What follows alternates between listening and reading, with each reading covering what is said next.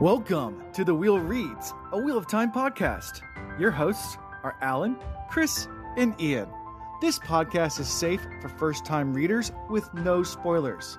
This week, we'll be covering chapters 11, 12, and 13 of The Fires of Heaven The Nine Horse Hitch, An Old Pipe, and A Small Room in Sienda. In Sienda. Sienda? Sienda. Enjoy!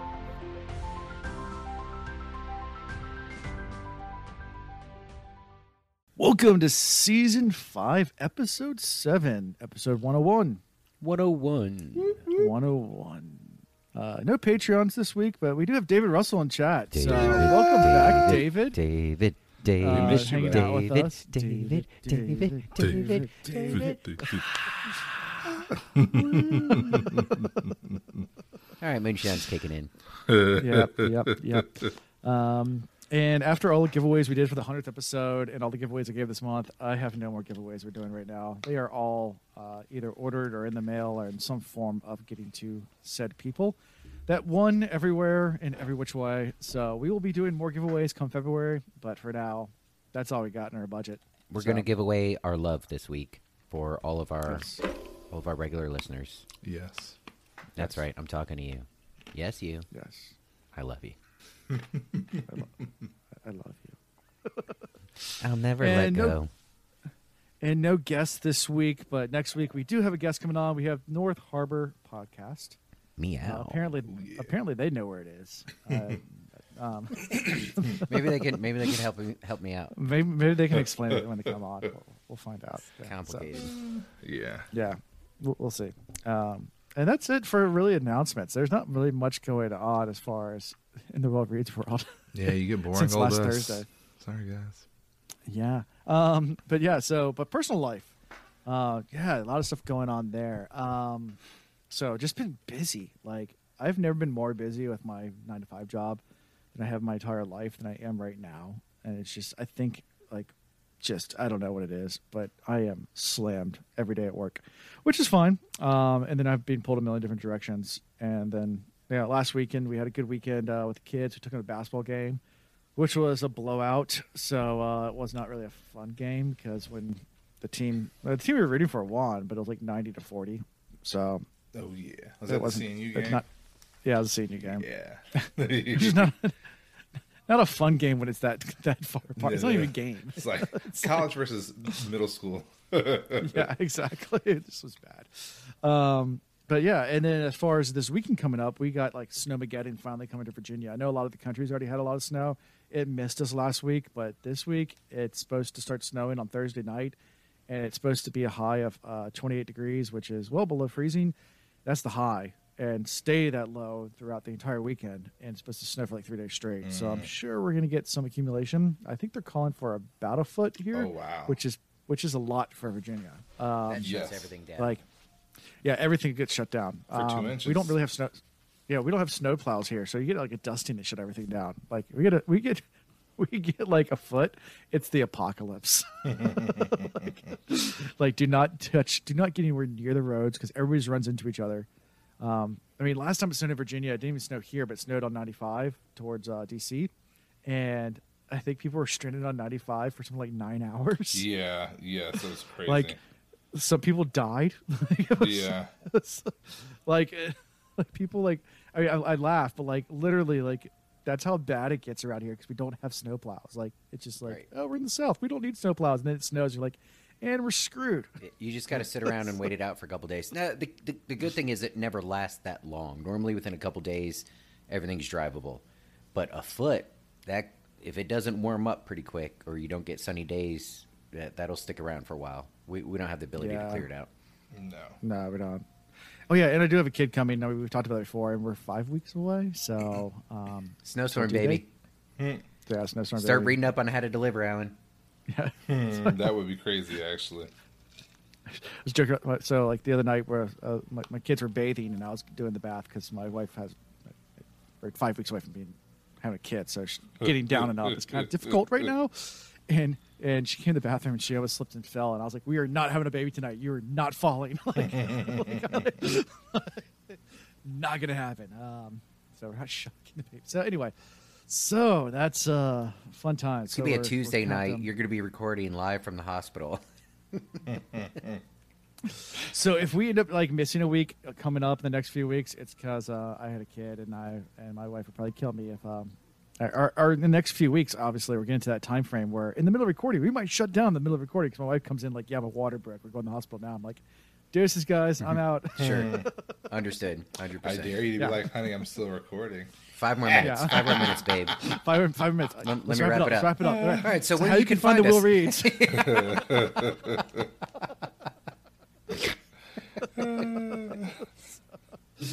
Anyways, what about you guys? What's going on? Uh, uh, so what to report since last? Um, back to work, back on mission. Obviously, um, we did such a, a good job on the block we were on that they sent another unit home, and they gave us another block. So whereas it was like a company running each block, now we're a company running two blocks. Uh, I am running the block that does all of the COVID positive uh, quarantine buildings for our guests. So anybody out here that gets tested and they're positive quarantine, they come to my block and we provide care for them. And that has been interesting. Um, only a week into that, but a lot of challenges, uh, but a lot of fun also. Uh, almost delivered a baby last night. Uh, we had an eight and a half month uh, pregnant woman. She was in uh, the COVID positive building. She had a couple kids in there with her because they were also positive. And then she started having contractions in the middle of the night, and it took forever to get EMS out there. And like I was with the interpreter, having her time them, and boy, they were getting closer and closer. So like I was already at the point of, uh, you know, sent guys back to go get clean towels and everything, and we were actually getting ready to deliver a baby if we needed to. Uh, but EMS got there in time and got her to the hospital. So, Good job. yep, yep. Is there do, do you do you have any uh, female soldiers with you named Jenny? No, no, Okay, not Jenny. I was just hoping that there's Jenny from the block. Yeah, and so Beautiful. well, we only have so in, in our company, so in our platoon, we only have one female soldier, um, and obviously she doesn't work every day. That that burn her out. So we have to be. Um, there's there's certain missions that, of course, we do use you for specifically when we know we're engaging with a lot of the female population or young kids. But um, yeah, can't do all the female engagement teams type type stuff that I'd like to do because we only have one person that that could do that. So, anyways, and of course, recording from a hotel tonight. Hopefully, I make it to this episode. Wicked tired. Um, pushing almost 19 hours, no sleep, uh, and I've already had a few sips of moonshine before we started. So, yeah, We'll have an orchestra or a symphony. yeah, yep. I might start snoring. Uh, Uh, let's what's see. going on with you, Chris? Me, I've been snowed in, which has been super nice. So here in Charlotte, we got snow, and it wasn't a whole whole lot. You know, I think maybe four inches where I'm at, but it's enough to shut everything down. Hey, four been- inches is plenty. yeah, it's about the destructive ability of it. You know, can you work it? How girth how girthy was the snow though? I mean, No, that, that's. I mean, it was everywhere. I mean, it was it was pretty thick. It was thickly laid on. So that right. being said, all right, all right. anyway, so like we we've been snowed in, so we finally took down most of the Christmas decorations, and we I've literally been off of work up until tomorrow, which we have a two hour delay. But you know, staff can drive in early with the black ice, but the kids just can't come early. I'm hoping all the bus hmm. drivers just call out tomorrow because we're already short, and then like they've There's already nothing wrong with being short. short staffed. There's a lot wrong with being short staffed. There's nothing wrong with being short staffed either. Feeling marginalized here. Are you othering me? We don't have enough people to service our students.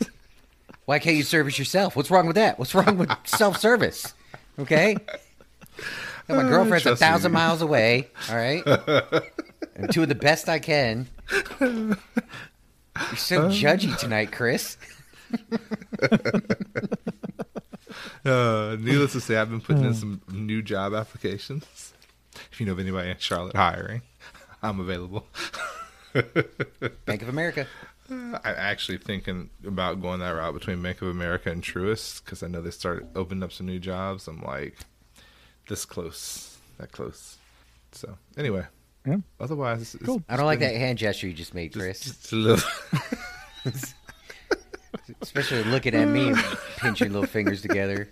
so teeny tiny. So Zol, Zol just asked, "Are you a staff sergeant?" Ah!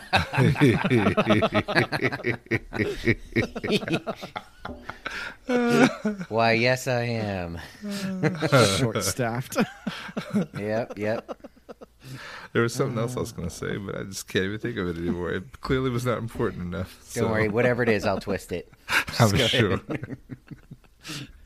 All right. That is it. We are done. That's it. That's it. We're done. All right, cool.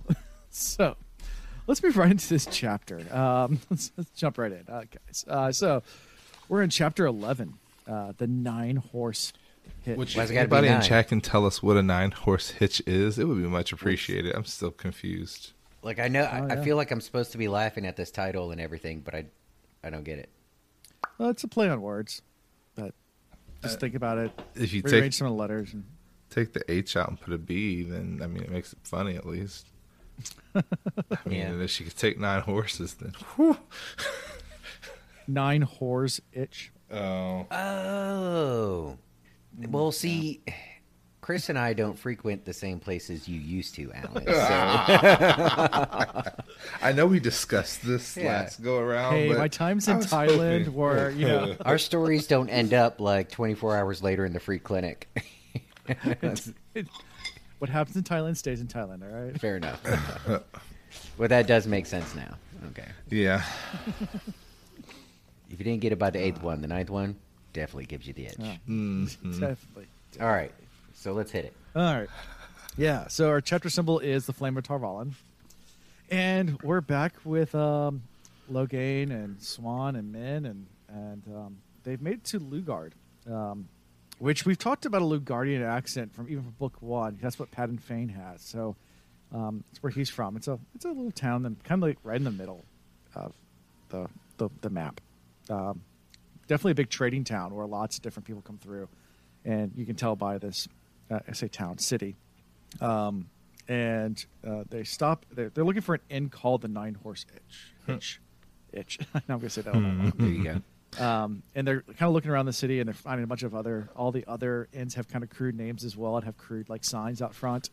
So it's definitely um, entertainment you know, district. it's it's it's a very interesting district. You might call it a red light district. Roxanne, you don't have to put on the red light. Those days are over. I'm gonna go and You put don't that have there to now. sell the your third body to teacher the has now called out. I need to remove my emails off of my desktop. The third teacher is now called out. You can remove that. Uh, yeah. You you look kind of sick yourself, Chris. You might want to go ahead and send that note in. you sound horrible too. Jeez. So Yeah. I'll say this, slightly not relevant, but kind of relevant. When I read Lugard, I went, huh, that sounds like Picard. And then I started thinking about Jean Luc Picard and how he looks. And then I started thinking, he actually kind of looks like how Padan Fain was in my head when I first read about Padan Fain. He's definitely got the nose, you know? Mm-hmm. So now my mental image for Padan Fain is Jean Luc Picard, but like the evil, like Borg version. So totally not related to anything here, really. Okay. Sorry. Yeah. I, I kind of like the description of this city. It just really kind of screamed at me a little bit. Dust and noise filled the air, clanging from the smithies. The rumble of wagons and the curses of the drivers, boisterous laughing from the inns, the sun-banked Lugard. As it slid towards the horizon, the air felt as if there might never rain again. I mean, beyond the like arid dryness, like this image just shows me busy city, which kind of reminds me of my time in New York. It was really dirty and loud, and I'm sorry if you're from New York. This is my own run in with it for two days, being in the smack dab middle of the city. It was just not what I expected, and a little gross. So I'll put that out there. And how And- about this? If Yeah. if this is where Padan Fain is from, like how proper would it be? You know, if if the Dark One or Ba'alzamon or whoever was looking, uh, like, man, I need a hound. I need somebody to train up. Where can I go to find somebody that, you know, easy to break, easy to manipulate, like The son little of to a no morals? Where should I go?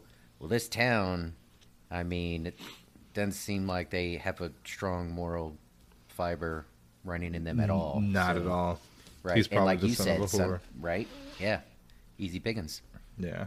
Yeah. I can he see why needs a Padan Fain's purpose from and you, you need a purpose and you go for it, and he clearly needed one, so they, they picked him right up off the street. Ballsy was like, "I'll be your daddy," and he's like, "Oh, please."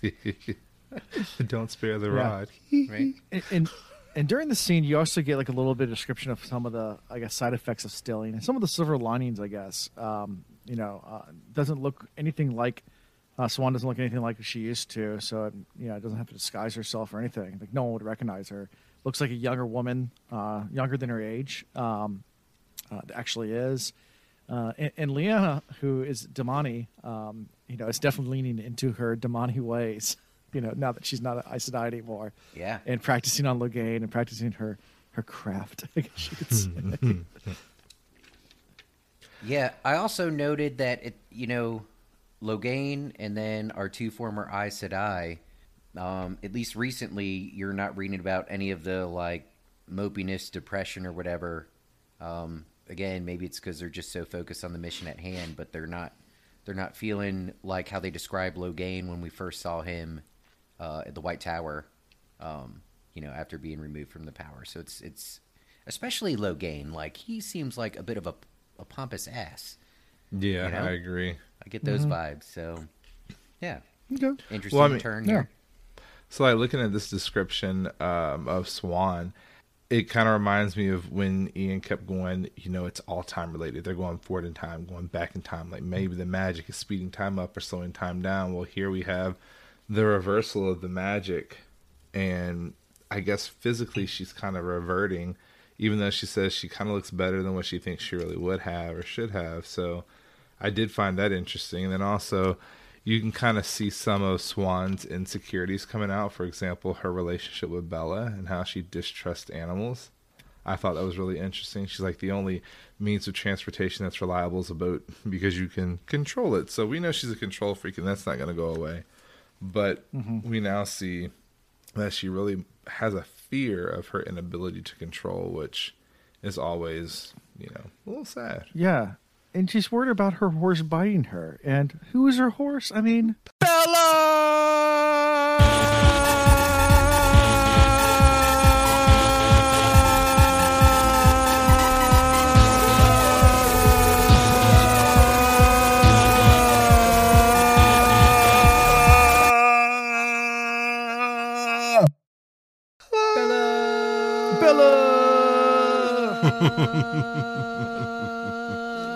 Now I know where that comes from. Oh, I didn't take a full breath that time. I caught I'll be ready guard. next time. Yeah. Uh, so yeah, Bela comes back to the story, which is important. We got to note that. Um, you know, whenever Bela shows up, it's important. But But speaking to So, the yeah. mental health side of it, you, you mentioned that a little bit. Um, though they don't talk about the depression, she says that she often finds herself listing such advantages, um, the advantages of being still, that is, and perhaps trying to convince herself they were real. Freed from the three oaths, she could lie at need, and uh, for one thing, and her own father would not recognize her. She did not look as she had as a young woman. The changes maturity had made were still there, but softened into youth. So, mm-hmm. yeah, she's definitely shifted into another person. And though she is not talking about depressing matters, she's still grasping at straws to feel better about the fact that she no longer has control of the power.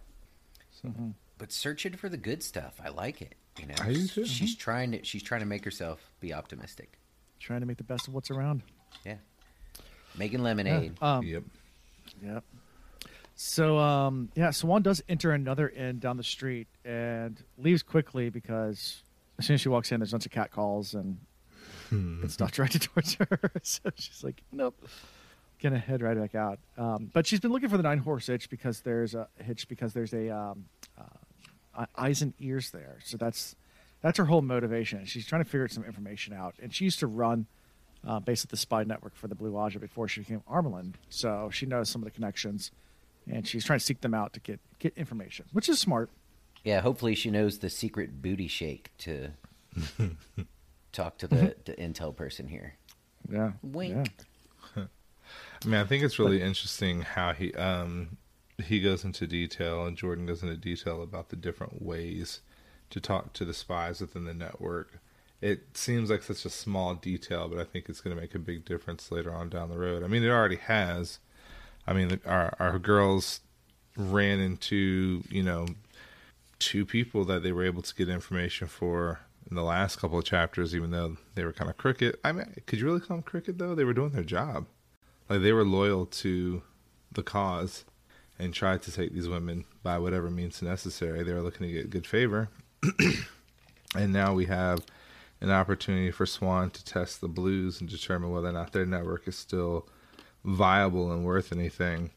Also, before we Yeah. go on, I want to look at uh, Siuan's understanding of Leanna now. Like she's like just flat out calling her a hoe essentially. Use a hoe. Oh, like there I there was the the introduction of the Domani Winch's kiss and she said it was a painting of a copper skinned woman bare to the waist was over the door of course uh, with puckered lips. Siuan wondered what leanna would make of it but the way the woman was now it might only give her notions. Mm. I mean mm. how much does the mind change when you're stilled? Mm-hmm. And do you really go back to relying on your old ways that much? Or i mean is she trying to survive or is she trying to thrive? Everybody And how- plays to their strengths. They play to what they're good at. They try to steer conversations to topics that they know about. They, you know, if you're given a task, you're gonna look at it from the the perspective of what your strengths are and how you could use those to accomplish it. So they can't channel anymore. Uh, so maybe this is telling us that prior to learning to channel, there wasn't much to this woman. I don't Yeah. know. Or, or maybe she learned at a young enough age that she never had a chance to develop any other skills. I guess that's a, a fair assessment here. oh yeah we know that was the skill of her her family so of all the women the domani women Sure. yeah. According to according, yeah, there might be more depth there. It's just uh, yeah, hearsay and and Sure. the way culture is is thought of. Anyway, um, so they finally get to the nine horse hitch and they meet the innkeeper, uh, uh the owner, uh, a woman named Duranda Thane, uh, and she, Siuan starts giving the secret codes, which is like asking for a job singing, and then offers the two songs she knows: the "Song of Three Fishes" and "Blue Sky Dawning."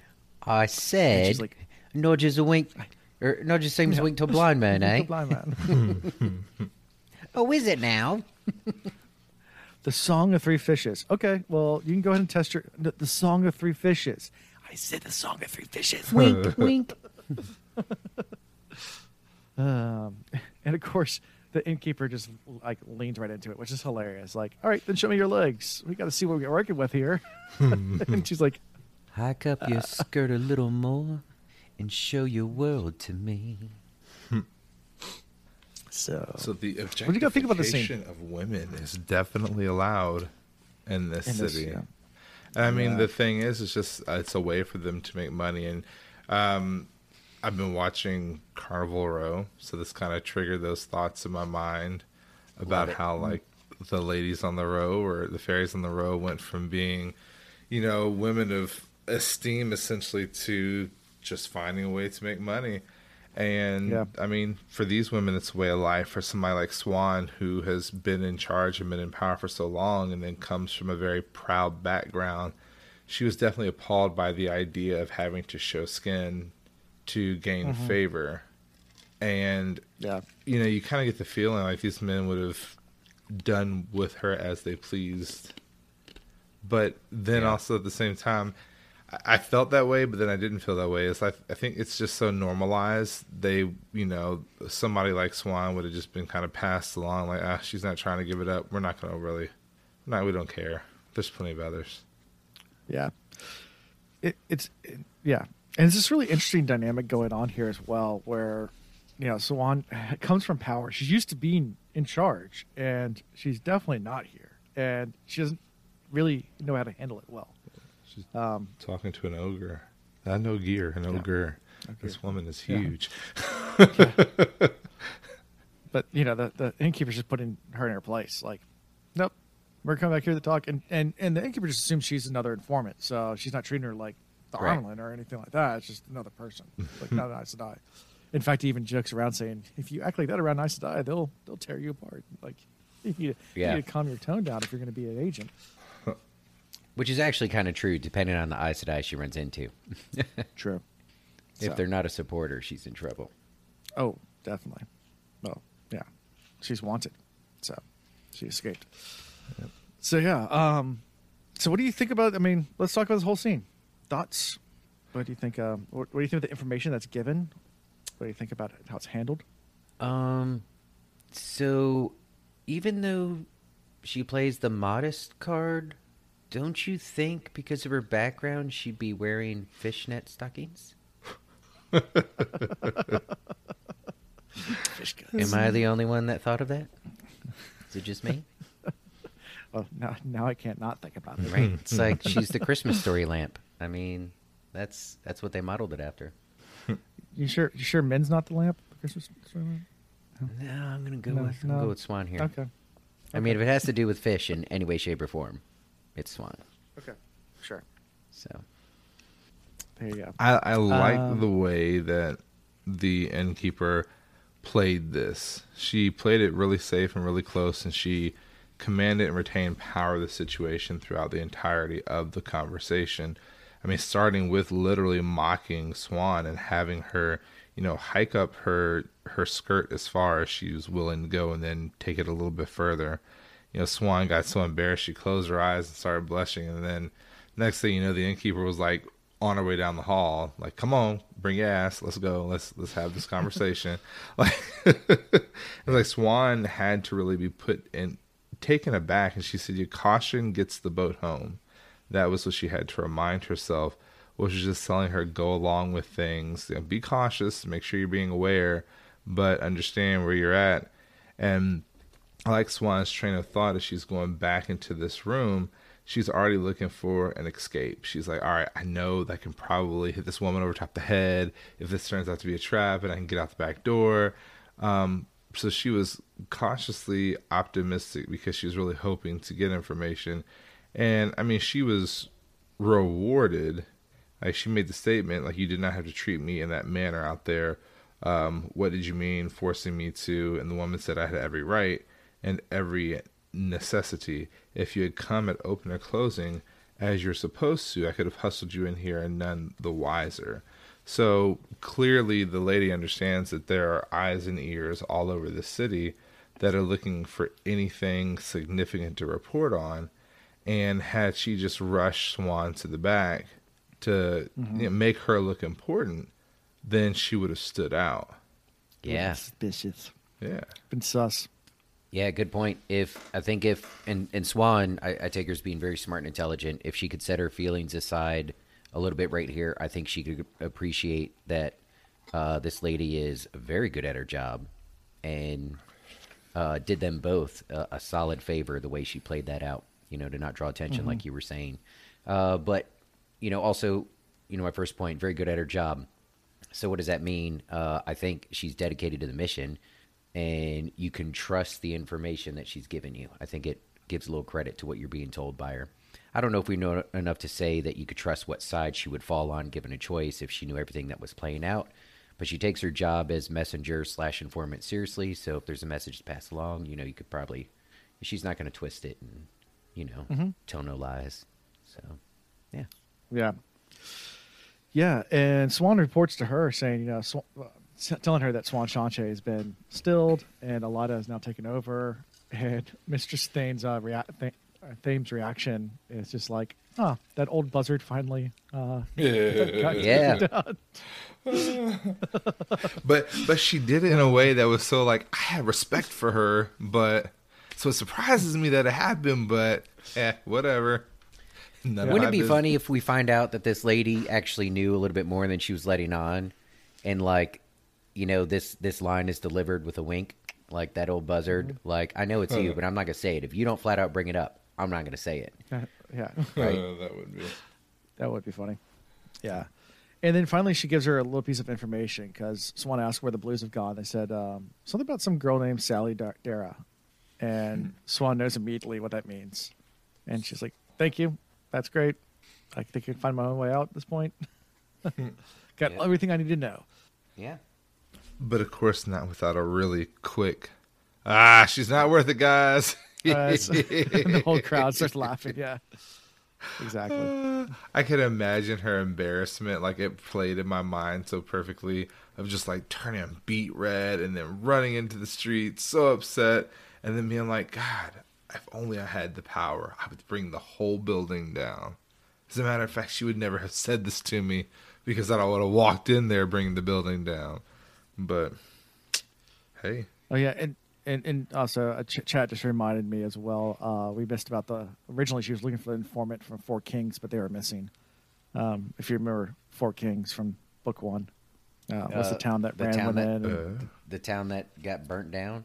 Well, at least the Yeah. inn that got burnt down. yeah, exactly. well, they sent some gold to rebuild it. How long does it take to rebuild? did. Come on. And that was that was Baerlon that got burned down. Uh, Four Kings was where Rand channeled lightning. Yeah, and struck- the end to yeah. escape. That's right. But had she gone there, she would have actually got herself in trouble with a dark friend if they was still in existence. So If they ta'veren, yeah. you know, yeah, it probably works out. They didn't go that way. Yeah. probably works out that Rand destroyed it.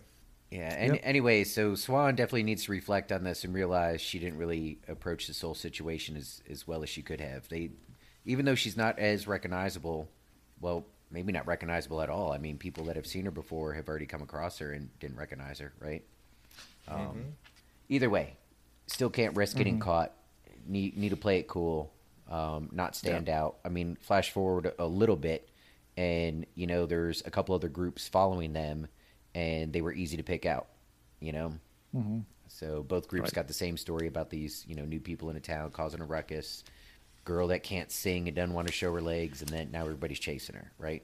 She probably could have avoided all that by, like the lady said, show up, you know, at opening or closing, and no big deal, nobody notices. So, Yep, yeah, exactly. got to learn to play the game now. Yeah, This, this is the hand Yeah. she's been dealt.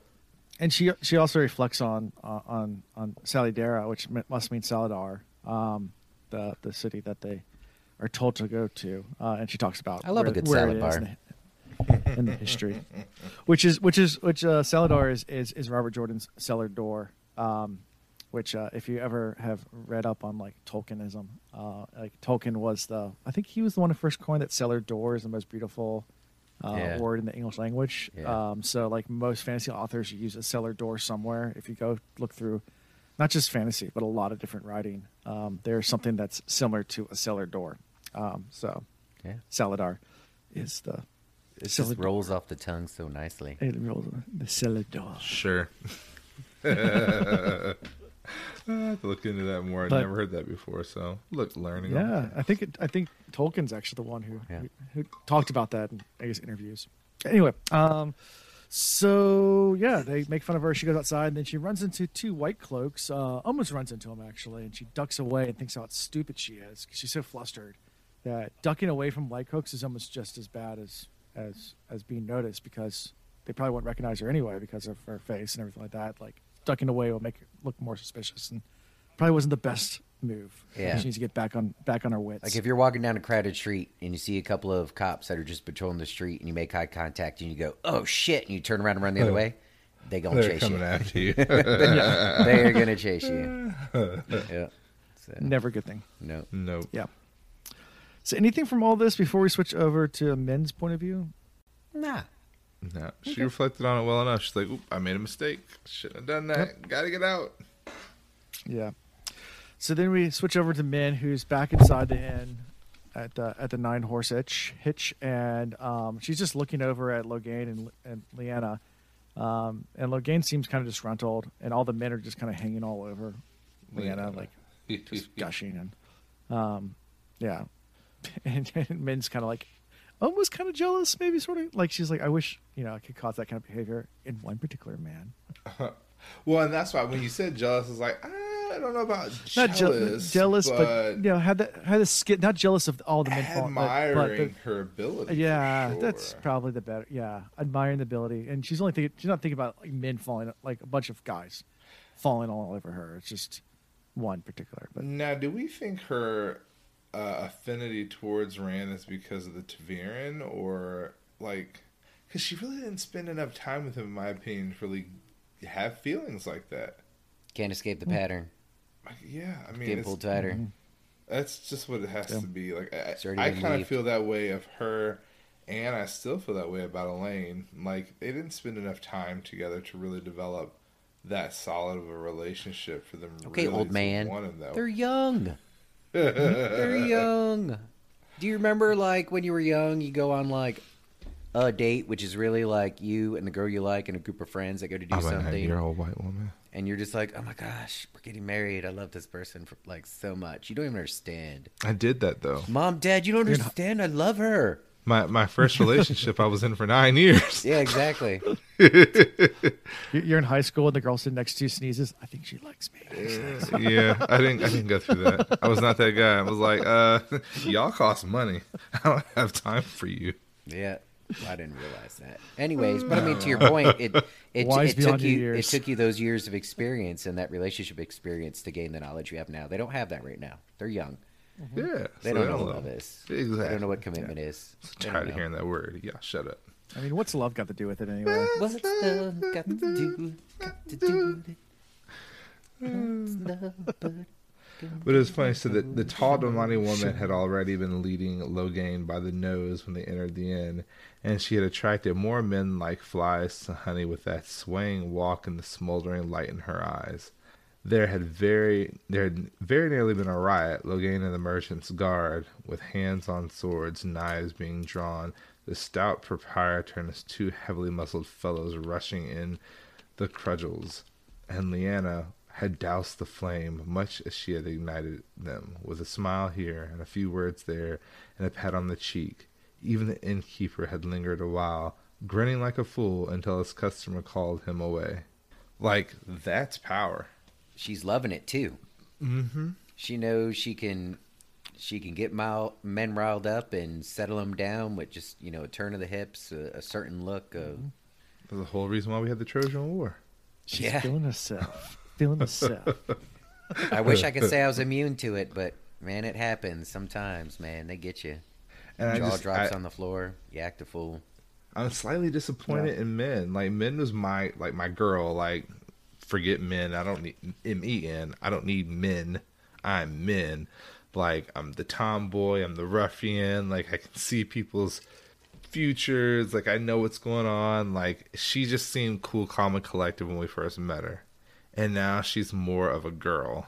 There's nothing wrong with that, but I just I want the old men back. The the confident, pant wearing. I don't need you men. Yeah, go against the grain. Yeah. Very much willing to Yeah. be a, you Now know, a she's like, how act. can I get Rand to fall in love with me? Yeah, and I think it's silly the timing of these thoughts. You know, um, you know, experiences vary. So other people out there, um, who- who have served. So I'm talking about military experience here, or in a combat zone or something. It's it's not that you don't have time to think these thoughts. You certainly do, um, but they're definitely in the downtime, down moments, and and in between the chaos.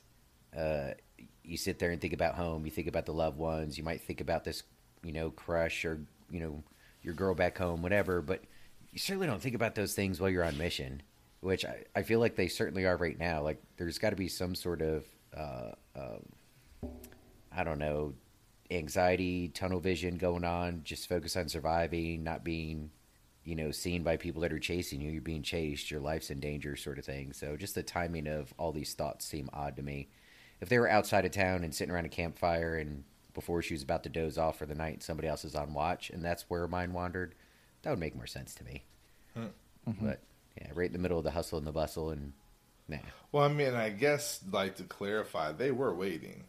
They Sure. were waiting on Siuan to get back. So, i think know, they'd be waiting and watching like looking to see who's looking at them Yeah, they're they're, they're definitely not in the clear where they're at right now Yep. Yeah. I don't. Siuan comes back in. It's like time to go, guys. We need to leave. yeah could just be me Yeah. though i don't know It's- Now, is it? Am I the only one that thought of Santa and his sleigh when they were talking about the nine horse hitch? how many reindeer are there Yes. There eight reindeer and Rudolph. Plus Like, Rudolph? Rudolph, you that's know, nine. Yeah. i thought it was six in rudolph i can't Dasher, count Eight- Dancer, eight- Prancer, eight. Vixen, Comet, Cupid, Donder, Blitzen. Oh yeah And do you recall the most famous Mhm. reindeer of all? Rudolph would be nine. So that's I was very innocent when I read that. It's like, duh. Have you, like, have you, have, you, you- you know about Donner's Ridge, right? You ever heard the whole tale of Donner's Ridge? If you haven't, just go Google it. But there's like this whole thing about like how all the reindeer got their names. It's like, oh, you know, Dancer dances, Prancer prances, and like Donner. Donner's Ridge is like there's like a, it's like a massacre. Oh. Um, something something really uh, ooh. I have to look that up now. about Donner. Read that one to your kids on Christmas Eve. Do you want to know how Donner got his name? Yeah, let me tell you. Kids, it's a picture book. Oh gosh, this is vile. oh, oh, oh. Oh, the rage. This is horrible. But yeah, so Siuan comes in, gathers them up. Quick and- question. yeah. Sorry, back it up a little bit. Uh, so, Min's looking at Logain, and Logain's looking a little dejected. Leane's doing her thing, and Logain's looking a little dejected. And I know I said earlier, it seems like none of them are going through these depressing moments that you know we associate with being stilled or gentled. But I didn't take this, and I have no reason to. This, this is Ian running somewhere in his own mind. I didn't take this as him being like mopey because uh, I've been gentled. I'm wondering if like he's got a either a thing specifically for Leane or maybe he's developed protective instincts for these girls in general. And I think he's really not liking the way these guys are acting and fawning over Leanna. It could be. I mean, if you're traveling with them, you start to have a camaraderie kind of thing. Right. Get a little protect, Yeah. protective. So I'm not I'm not claiming like a crush yet, but certainly like a little protective of them for sure, and not liking the situation she's putting herself in and the way the guys are acting around her. Oh, sure. That's I I agree. like. yeah, and I mean, entirely. I mean, I look back. I look back to younger years, especially. I mean, a, a- a few single girls that hung out like in our group, you know, and we'd all be in relationships with that. But like, if, if certain guys would come up and start, you know, we'd all, you know, Right, I oh, mean, yeah, for sure. Yep. We'd definitely be like, yeah, dude, that that's not gonna fly here. Right. Or you you have like code code I won't say words, but looks with your female friend where you like from a distance ask the question Oh, and they'll give you like, Like- the no no I got this or they'll give the All right. yeah th- this Yeah, dude needs I'm to into go. this. Yeah. Yeah, Right. yeah. It's like, all right, I still let my fiance get into those situations. I find them hilarious. yeah, Yeah. it, it does happen. Anywho. So anyway, um, yeah. So and and then yeah, Siuan gathers them up and tells them that they're heading south and it's time to go. Um, Get on and here. Pretty much, you know, and that's how we kind of end this chapter. so, Interesting. any final thoughts from this chapter? I think you covered it. Okay. How confident are we that literally all the blues they run into are going to be pro Siuan? I mean, we're led to all. feel pretty good about that because the blues were pretty much outcast, right? Uh, were there any blues? Well, there were some blues part of the coup, right? Wasn't the representation from No, everybody? There were no blues. The blues were the only ones that not. They were the ones that weren't in there. Okay, so we're led to believe that you know potentially all blues could be allies, but I just nothing's ever played out that way. So I wonder if we're going to run into trouble with trusting the wrong person coming up. Yeah. And there could So, be uh, a blue sister that is you know also Black Ajah. There could be. Yeah. Sure. Yeah. And we might I even know. run into a circus eventually. Yep. Oh, is this the chapter? I was skimming through it trying to find it, and it didn't jump out at me. Is this the chapter where Siuan talks about, uh, as far as advantages of being stilled, that she wasn't bound to the oaths anymore? Yes. Yes. Okay, so pause. Let's talk about this for a second. Um, one, we had that question before, and I guess now officially answered. Not bound because they've been they've been stilled, right? We've mm-hmm. asked ourselves before, how is it that the Black Ajah have been able to attack and kill? Clearly, they're not bound anymore to the oaths. I've also theorized that there is a way that you could be stilled or gentled and then learn to channel again. So Yes. maybe that's how the Black Ajah did it. You get stilled, and then there's some angreal, tangriel, tangy, tingy, tangriel uh, that allows you to gain that power back. So I like this it, this little tidbit of information. I, I feel even more strongly that um, those that have been stilled and gentled have the potential to channel again. There is a way. I thought about when you said that Interesting. when this came up, and I agree with you. Yeah. Sure. It's weird how just odd stuff like that makes me go, wait a minute. You know who else isn't bound by these rules? The Black Asha. The Black Ash. And yet they The Black channel- Ash, doesn't exist. It doesn't exist. Sure. Sure. RAFO. I've hmm. had to do that so much hmm. lately. By the way, just no, the other side. Where's Chanel in the books? Exactly. Like she's almost done with book two. Girl, come on, catch Okay. up. Well, that's the thing. Like this past week, I was off, so I was her distraction. So like we watched TV and we played o- on the Okay. Oculus and we played board games and all that good stuff. But I'm also purposely trying to slow her down because I don't want her getting too far ahead of me.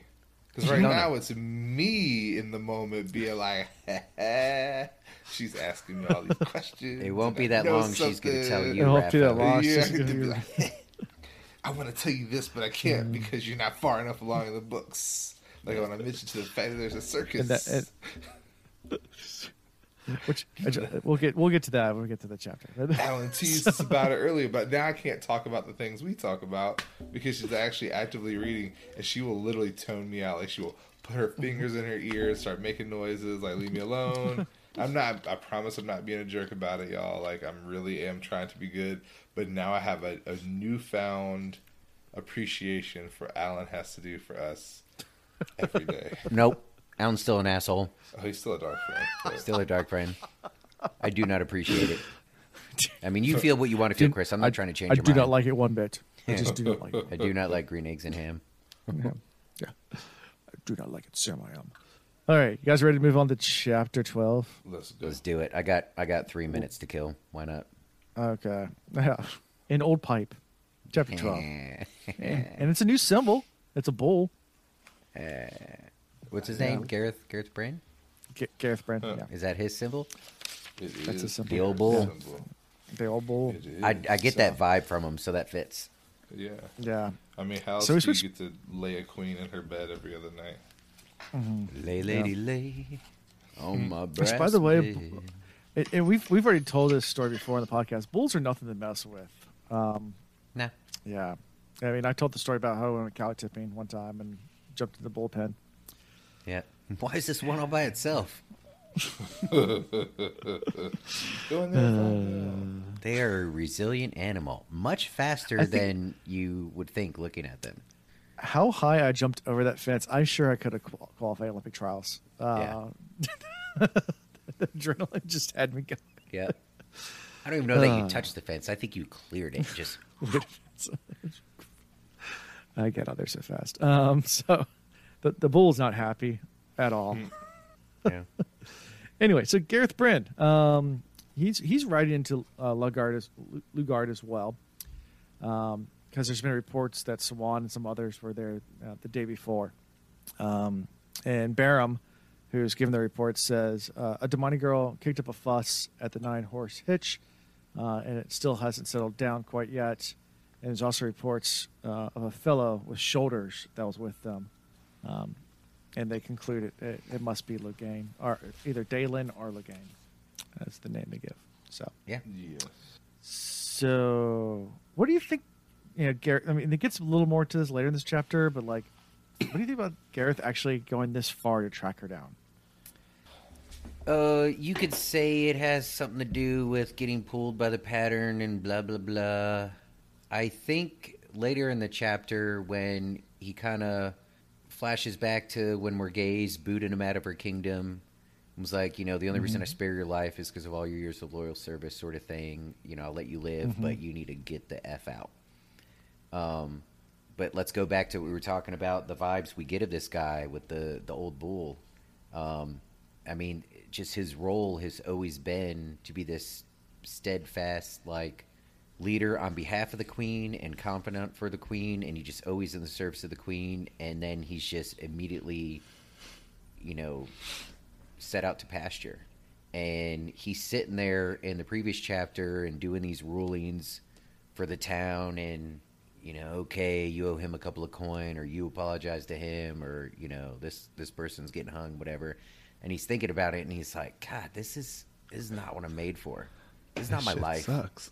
this shit sucks this is like and i am so dedicated to my previous job, the oaths I took, I, I like, I feel them deep down in my soul, and I feel like I'm betraying those original oaths by leaving my queen. He's like, there's something more. I got to do something more, and I don't think he's figured out what it is yet. But I think he needed a quest. I think it. We're lucky that it happens to be that there, he's chasing after uh, our trio here, and I say lucky because I, I think there's gonna be a happy meeting. They all get on the same page at some point. I'm assuming that. Oh, completely agree. Like I'm right there with you. Yeah, but he needed a quest, something other than sitting around, sitting in his chair, and just being in retirement, growing old, and passing judgment. That's not Not just he, all of these men needed that. Like they are hardened warriors, eager to follow. They yes, they like they like we got to get out of here. Like we cannot stay still. I felt that way. Like this snow day, I between having the sickness, whatever the sickness was, and then the snow days. Down with sickness. like I I could not like once I started feeling better, I was like, I gotta do something. I gotta I gotta clean the house. Like the toilets aren't clean up. The toilets are plenty clean, but they're not clean enough, and the the floors are not clean enough. And I could find this to do and that to do, and like I just got anxious. Did I want to go back to work with those badass kids? Sorry, y'all. No, I did not. But I also did not want to sit at home. so I can completely understand this feeling. And then, like we know, bulls don't really get put out in the pasture very long. You know, they they go stale if we don't mm-hmm. kill them. they would rather be a bull until the day they die. exactly. Oh yeah, a lot of people are like that. I mean, I, I I don't know how many people I've known over the years now that they work and they pour their heart and soul into their careers, and then it's it's how fast they pass away after they retire. Like it's Yeah, Um, I, I've known a lot of men that that they retire and they're all excited about retiring, and within like three years they die. Like it's just like they, they lose their will because that's what their entire life. It's sad in some ways, in other ways it's uh kind of like wow, um, they really were dedicated, and you took that away. Um, part of So- part of the problem might also be that our system is set up so that you know people work until they're around that age where people start dying. yeah, I mean, that's part of the problem too. I mean, you, you make a very good point, Alan. But I've also thought many times I've got to find a way to retire simply earlier because, um, not that my father's near death, but I already look at him and he's led, he's had great careers and is doing very well for himself. But now that he's at the point to be able to enjoy it, he's already starting to experience, you know, some health issues of, of just getting older. You know, I, I watch him Right. and he's got that Monday, Tuesday, Wednesday, Thursday, Friday, Saturday, Sunday pill popper you know and Yeah. Mhm. and it's funny him and his his wife uh they they argue about oh you put you put too many green pills in there i only get one green pill and six yellow pills you trying to kill me lady and she's like ha, ha, ha, maybe you know She's, so they she's have- like, if you go, I get to enjoy retirement. right right right so anyways so may, maybe the problem is in our society we're we're just forced to work for too long yeah. Yeah.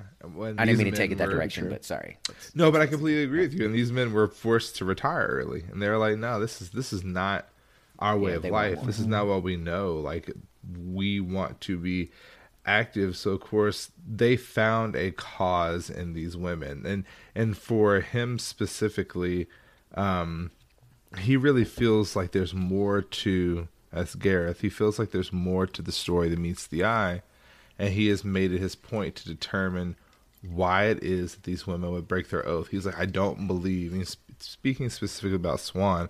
I don't believe she would do that. I don't believe she'd break her oath unless there's a real reason. And then knowing that they're traveling with this guy, now he's this other companion's like, well, you know, maybe they're being forced.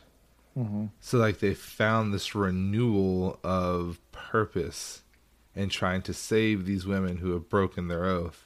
So There's something Yeah. happening here. what it is, it ain't exactly clear. Come on now, stop. Hey, what's that sound? Everybody, look what's going, down. Um, Doo-doo. yeah, so they've done a lot of like uh, inter- not really interrogating, questioning around the town, and they've kind of pieced things together to figure out that they're heading south. I mean, Barham speculates that they're heading to Gilli- Ghealdan, or Altara, or uh, Amadicia, which are all south. Um, so you know they're kind of on the right track, but they kind of decide that that's probably not the best way to go because they don't have necessarily the best relationships with Andor, and if uh, Andor Lord shows up somewhere down there, it might not be the best. So um, they're kind of at this crossroads where it's you know. Uh, but then they, Gareth starts to really reflect and think back about being sent away at this point. So before we move to all that, anything we missed from this whole thing about tracking Siuan, and, um, and you know they kind of question him like, why are you even doing this? Like, it's just like it's an oathbreaker. Why are you going this far? Because for this. It's a house moment for those of you that watch House, and yes, I am watching it again for the fifty bazillionth time.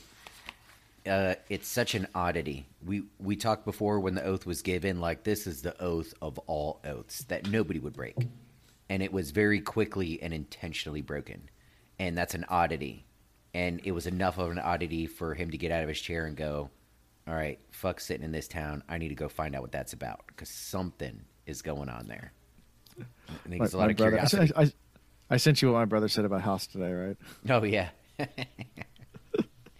yeah, pretty much. My brother, my, bro- my brother, the doctor, he's been on the on the on the podcast before. We were we were talking about uh, just uh, fictional TV show doctors where they do every single test in the entire world for unknown disease and like how ridiculous it is. Like, and my brother said, "Yeah, I wonder if House ever got in trouble for like spending two point eight million dollars to figure out diagnose his fucking lupus." Right, yeah.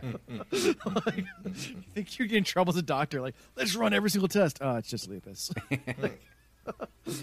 Not to belittle lupus, if any of you have it out there, we we know it sucks. Yeah, lupus is a very serious Very thing, serious. and, and uh, a But- friend's wife of mine has it, and it's yeah, it's, it's not, Yeah. not cool. But But it, but it's also a running joke on the show in house where initially everybody goes, maybe it's lupus, and he's like, it's not lupus. And after like six seasons, eventually they finally have someone, and he's like, oh, I guess this one is lupus. Like that's the is end of the lupus. show.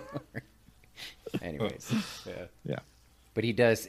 I, I'd be curious if somebody were to add up all the tests that he runs in the seasons that that show goes. It's probably Yeah. billions of dollars. worth of. Not to mention the lawsuits he would uh, face, like all the settlements. Yeah. from all the all the unnecessary tests being run. Yeah. Yeah. exactly. Uh, so yeah, um, so yeah, let's switch over to Gareth reflecting back to when he uh, served and uh, had a group called the White Lions. Um, here's about that. He got sent away, and now this group called the White Lions that report to Lord Gaebril. And he finds it really interesting that that you know some people are loyal to Andor, not necessarily the Queen, and, and Gareth doesn't really, you know, doesn't doesn't sit well with him. Hmm. Uh, but at the same time, he says it's none of your business. Like he doesn't want to talk about it. Thoughts? Uh, it doesn't get into exactly what he did to get booted, right? No. Right. So, uh, I th- I think as uh, Rahvin was getting involved with Morgase, eventually it crossed the line where he felt the need to speak up, um, either on behalf of the kingdom or queendom, uh, or because he felt like she crossed one of her own lines that she's you know set in her in her life. Anyways, but that was enough to get him booted. So maybe defied an order or something like that. Well, I mean, Yeah. we also know that he was like in bed with her. And Yeah. non-human is- Yeah, it's like it's trying to slide in there, so he's upset. So then he's probably making demands of a queen, and she's being, you know, charmed quite literally, magically, to get rid of anything that would be in the way. So she got rid of somebody that's in the way, and then you know, reading that there is a group of people reporting to Lord Gaebril, you know, just doesn't surprise me. Of course, we know who he is and what his powers are, and we know that he is controlling, you know, the queen with his ability to manipulate because we know he's really good at at charming. Um, it what surprises me more is that Gareth hasn't done anything about it, and I guess probably chooses not to do anything about it. Like, and then he he even has that thought as he's, you know, filling his bowl that's you know carved with a wild bull collar with the rose crown of Andor for thousand years that had been the hou- sign of the house Bryne, strength and courage in the service of the queen. He said he needed a new pipe. This one was old. So he knows that he's he's no longer in her service and probably will never be in her favor again and it's time for a change. Yeah. A good soldier follows orders. uh, and that's uh, so that's the mentality you know he always had. Like that's something he stood by. But the orders always came from the queen, and he kind of knew her vibe and everything and uh, trusted that and felt good serving that. But then when the final order was to leave, that just didn't sit well with him. And, and probably the reason he was exiled for, like, there's probably a lot of internal conflict there. Like, okay, I'm supposed to follow orders. I've trained myself my whole life to do that. I'm good. I'm going to leave. But none of this is sitting right with him. Yeah. Right. He's struggling. Yeah. Yeah, and while he's smoking his tobacco and recounting his days and, and being exiled and um, uh, you know, so thankfully he wasn't hung for treason. That just be thankful for that. He starts thinking about a time where How do you know actually he wasn't hung? Sean- Yeah, Y'all are just passing out And- judgment. You don't know nothing about this yeah, man. yeah. The queen sure liked it. Um, but Gareth uh, recounts about his experience meeting uh, Siuan. Um, uh, yeah, she had come one time and had tore him up one side and the other. Said that she'd use it as fish bait. I just thought that was a good little story. Fishy, fishy, fishy. Fishy, fishy, fishy. More fish talk. Yeah. Yeah. Well, and this, So, this goes to my thought- point earlier that you know he's met her before. Might have been a while ago, but he's met her before. You would think he would maybe somewhat recognize her, but alas, Mm-hmm. he did not. Yep. And with all that, he gives the signal to head on out. They're going to head west, is what he has determined. So Heading west. that's the end. Now I wanna live where the green grass grows. Watch my corn pop up in rows. Every night, feet tucked in close to you. Heading west. Thoughts. What are my thoughts on this? Um, I can't wait for Siuan to get her army because this is what it's going to be. These old men. will it be Siuans or will it be Logains?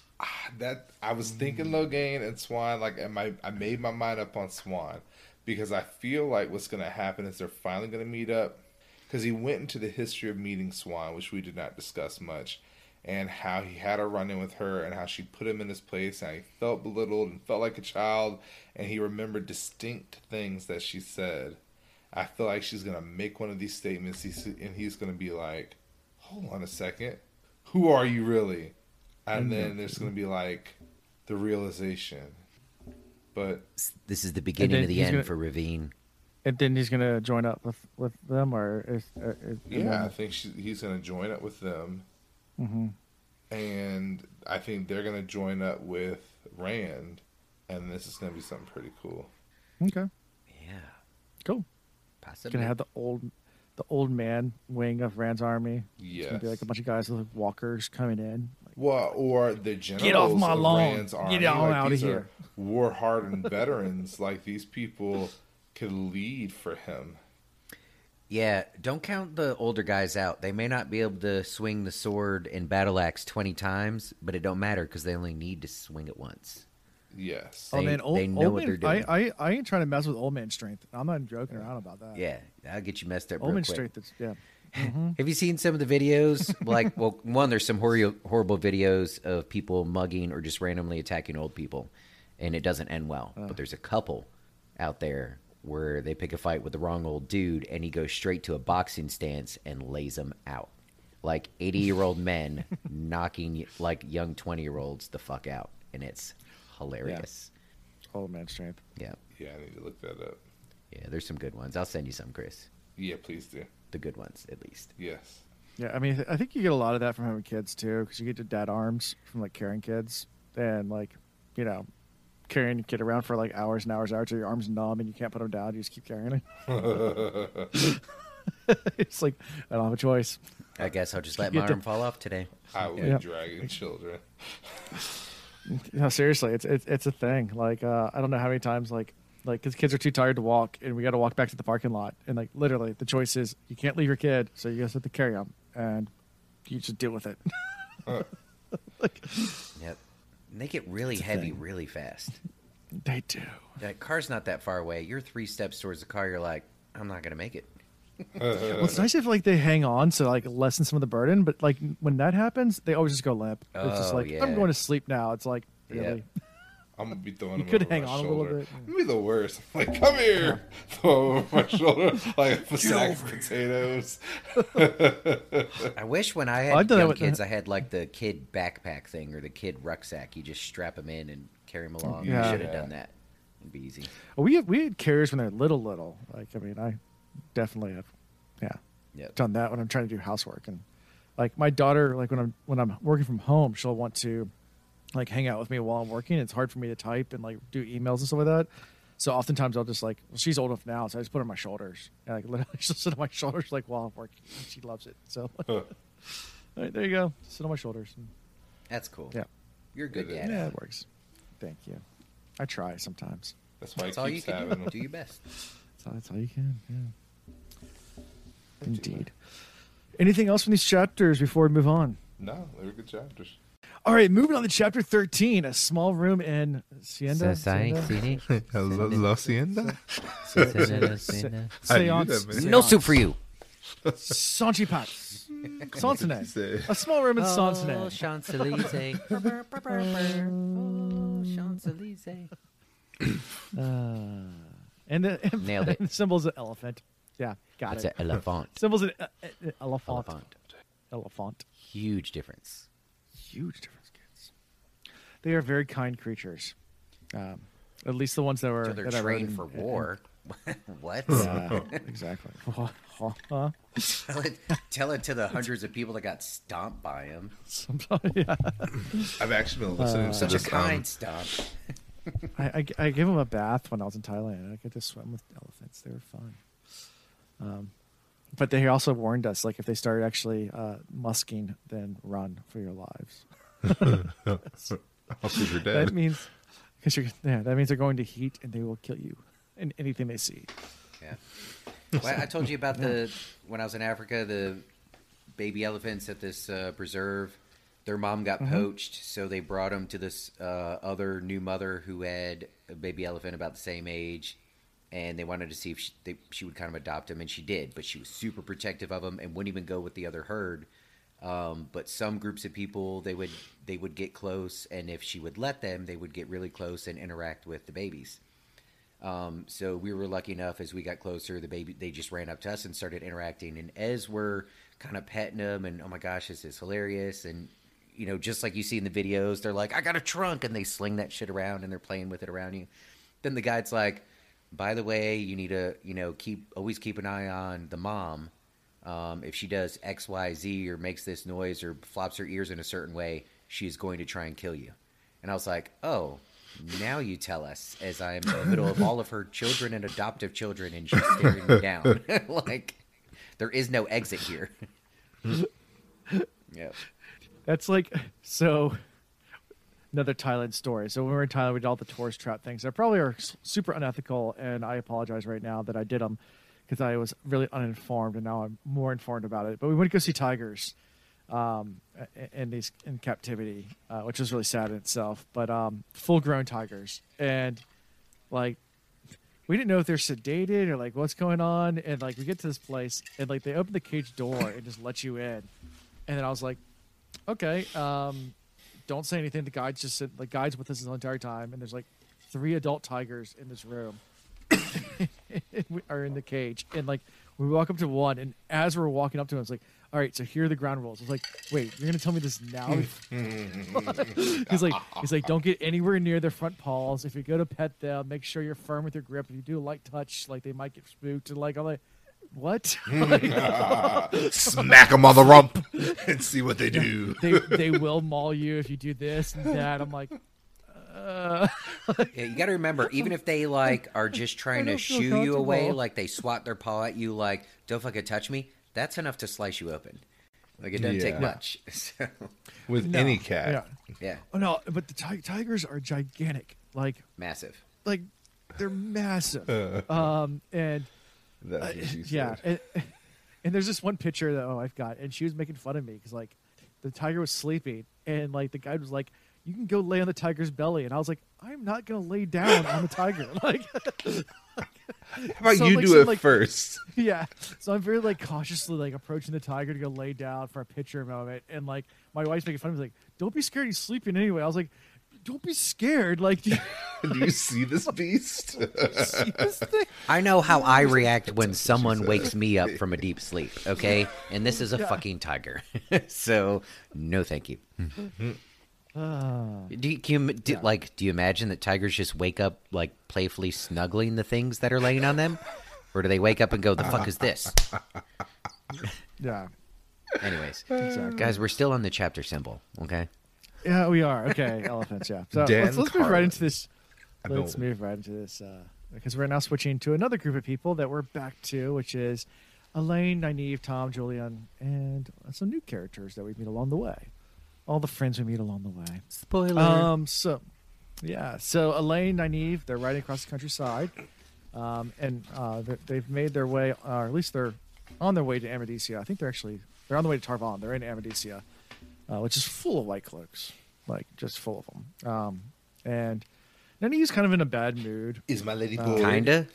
Nynaeve needs therapy, big time now. Like Yeah. I get, I don't know why this hasn't come out before, but now she needs therapy, big time. Yeah. I mean, she's taking it out on Lane. She's taking all, she's taking all of her uh, unprocessed emotions out on everybody else around her. Uh, and even when she tries to take it out on Elayne, uh, even Elayne, and at first I'm thinking, I'm like, yeah, that's right. Elayne's being the stuck up little princess. And then as they're talking about it, Elayne's like, no, like, you know, we agreed to do this, da da da da da. And there was a good reason Right. for it. We couldn't both be ladies because we didn't have people play the servant role and whatever. So, like, it all made sense and they all agreed upon it. But now she's giving Elayne shit. Like, come on. Yeah. You just Yeah. figure out what you're actually upset about and and process it, deal with it. Don't take it out on literally everybody. Yep. So, kind of upset? No. She hasn't seen Lana forever. We know what the issue is. Um, Is she near a breaking point? yes. Yeah. Yeah. Yeah. Yeah. Yeah. Nynaeve's not happy about playing the maid role at all, but I think there's more to it, like you were saying. yeah, there's That- definitely that's more what to it. that's what she's Yeah. picking on. she she's been appointed to the council, but she has not been granted the rank of master. Yeah. She's super upset about it. What do you mean I'm like the most powerful channeler, but I can't control it, and I'm not an actual Aes Sedai? And damn it, And the man I love this So is unfair. somebody I hate and and and I mean I thought this was all really interesting because like you said, it was clearly a plan that they devised together. And they ended up in a town where she actually had to play her role. Like come on now, if you can find free labor, you're gonna take free labor. Anytime I walk into a place and somebody sees me and they they're like, Hey, how are you? And I'm like, I'm cool. It's like, ah, you're a nice person. Could you reach up there and grab me that thing? Oh, And yeah. could you carry it to this place? And I mean, here you had a owner of an inn who's probably short staffed and you know clearly short staffed. She's got tons There of we go again, in, all the white cloaks in Haha. there, and all of a sudden it's like. All of a sudden, it's like, hey, some free labor. So you're gonna take care of your lady because you can do it best. Oh well, she's not my lady. Like, what is that? What you're supposed to say? No, you got to play along. Like, play like the they say, you got to stand by your lie. mm-hmm. Point blank. Period. yeah, was I was Yeah. I was never really taught that one, but it makes sense. if you're, Okay. There's Yeah. like a whole skit about like stand by your lie. Although I have told my kids before, like that they've tried to pull one over on me, and I've been like, I think I'm more upset that your lie was so bad. That you thought I was that you thought I was so dumb that this horrible story you came up with was gonna work. Like I'm insulted. If you're gonna lie, you need to uh. lie better than this. My my son with four year old logic all the time are like, Are you telling the truth? He goes, What's the truth, Dad? I was like, I'm not gonna tell you the answer. You're supposed to know this, all right? Are you telling the truth? What's the truth? Oh well. Shit. He's like, whatever you say it is, that's what I'm going with. yes. That's what I'm going with. and the way society reacts to people, like he's more right than you think. Like, wait, so you have power over me, so the truth is what you say it is. He's a very intelligent child. He's a smart dude, Alan. Don't be so hard on him. Oh, he is smart. He is incredibly it smart. figured Too out. smart sometimes. I'm like, really? And then and then my, my, my, my daughter is just um, just the the one that that is just hilarious because we'll we'll talk about like what's good and bad about your day. You know, at the end of the day, and my son always has really good answers, and my daughters too. It's like, Eliza, what was a really good thing about today? She's like, food. And I was like, awesome. You know, you like the food. It's like, what's the bad part of the day? She's like, food. okay. and it's always food. I love it. it's like, all right, yeah, cool. Anyways, so um, moving on. Um, yeah, so they begin to reflect on, um, you know, what what Mistress Macura had said in the previous town about uh, the Amyrlin's orders and things like that. And Nynaeve's convinced at this point, like, we're just going to behave like the Black Ajah has control of the tower until we receive news that says otherwise. Because, Pretty smart. yeah, yeah, They're out on their own. They don't have good intelligence on anything. That's a very wise decision. And I'm not just saying that because we know what's happening, um, but just considering where they're at, smart decision. right. Yeah. And then, um, yeah. So, anything about this opening scene before we move to the next thing? I mean, I think we covered it very well in the sense Yeah. that Nynaeve is just being herself, and Elayne is now like the voice of reasoning. I mean, we also know there's a little bit of like Nynaeve being upset that Elayne is obsessed with Tom. Mm-hmm. And I cannot wait for Elayne to find out that Tom's her father. That way she can be like, ugh, gross. Can't believe this. Mm-hmm. But they do say, you know, girls tend to fa- fawn over their fathers. So. Yeah. This ain't Game of Thrones, dude. You see? Anyways, I, I still So- I still ask myself the question: uh, What's the breaking point for Tom and Juilin? Are they so dedicated to the vows and promises they made that they're going to put up with all sorts of rude Of rudeness, or do they eventually have a breaking point? I think Hmm. Tom's going to stick with it just because of the fact that he still loves the queen, Morgase. Sure, and he's dedicated to Lane because of Mm-hmm. Okay. that. Yeah. But he made his promise to Nynaeve. Yeah, but you know, Yeah. there's the Elayne factor. It's like they he went along with them originally because he was looking out for the bettering of the the two river folk because he didn't care for the Aes Sedai. Yeah, By the end, Yeah. we know he's going to end up with her on the back of a white stallion or white unicorn. So sure. yeah. And then we get to the my, one of my favorite scenes I've been waiting for, um, for a while now because I think it was like a year ago we were in talking about something else. I was like, "Do you guys think they're going to run to a circus?" And you're like, "I think." One of you said like no, the other one's like, oh no, you could, I guess. So anything can happen in these books. Right. oh, interesting. Yeah. Sure. I feel like Ian would be the one to be like, yeah, it's he'll probably run into a Yeah. circus. Yeah, I mean, there's so many um, wild oddities every time you travel somewhere else. Like, shouldn't there be someone that travels and collects these oddities and just goes and shows everybody? Makes sense. There's money to be made. as long as you don't So- destroy buildings as you go along. uh, So there were three wrinkled gray animals that the horses gazed wide eyed. Two were as tall as the coach, their big ears and great curved tusks shorter than the horses, if likely as heavy. The heavy one, the mm-hmm. small one, had no tusk. Like this is pretty cool. I love the just the idea of giving us this vision of these elephants. Like we clearly know what mm-hmm. they are as being the reader and living in the world that we live in. E has always been for elephant for as long as we can remember. But for Right. you know these girls, they've probably never. Well, we know Elayne has seen elephant before, but to really be up close and personal with them like that, eh, they right. didn't get that opportunity before. Yeah, it's it's pretty cool, and and we learned about it kind of sort of in another land uh, that we have not had mentioned before, Shara, um, which is beyond the Aiel, Aiel Waste, and then not much is known. I mean, the sea folk go there, but they're not allowed outside the port, or at least if they go outside the port, they're never heard from again.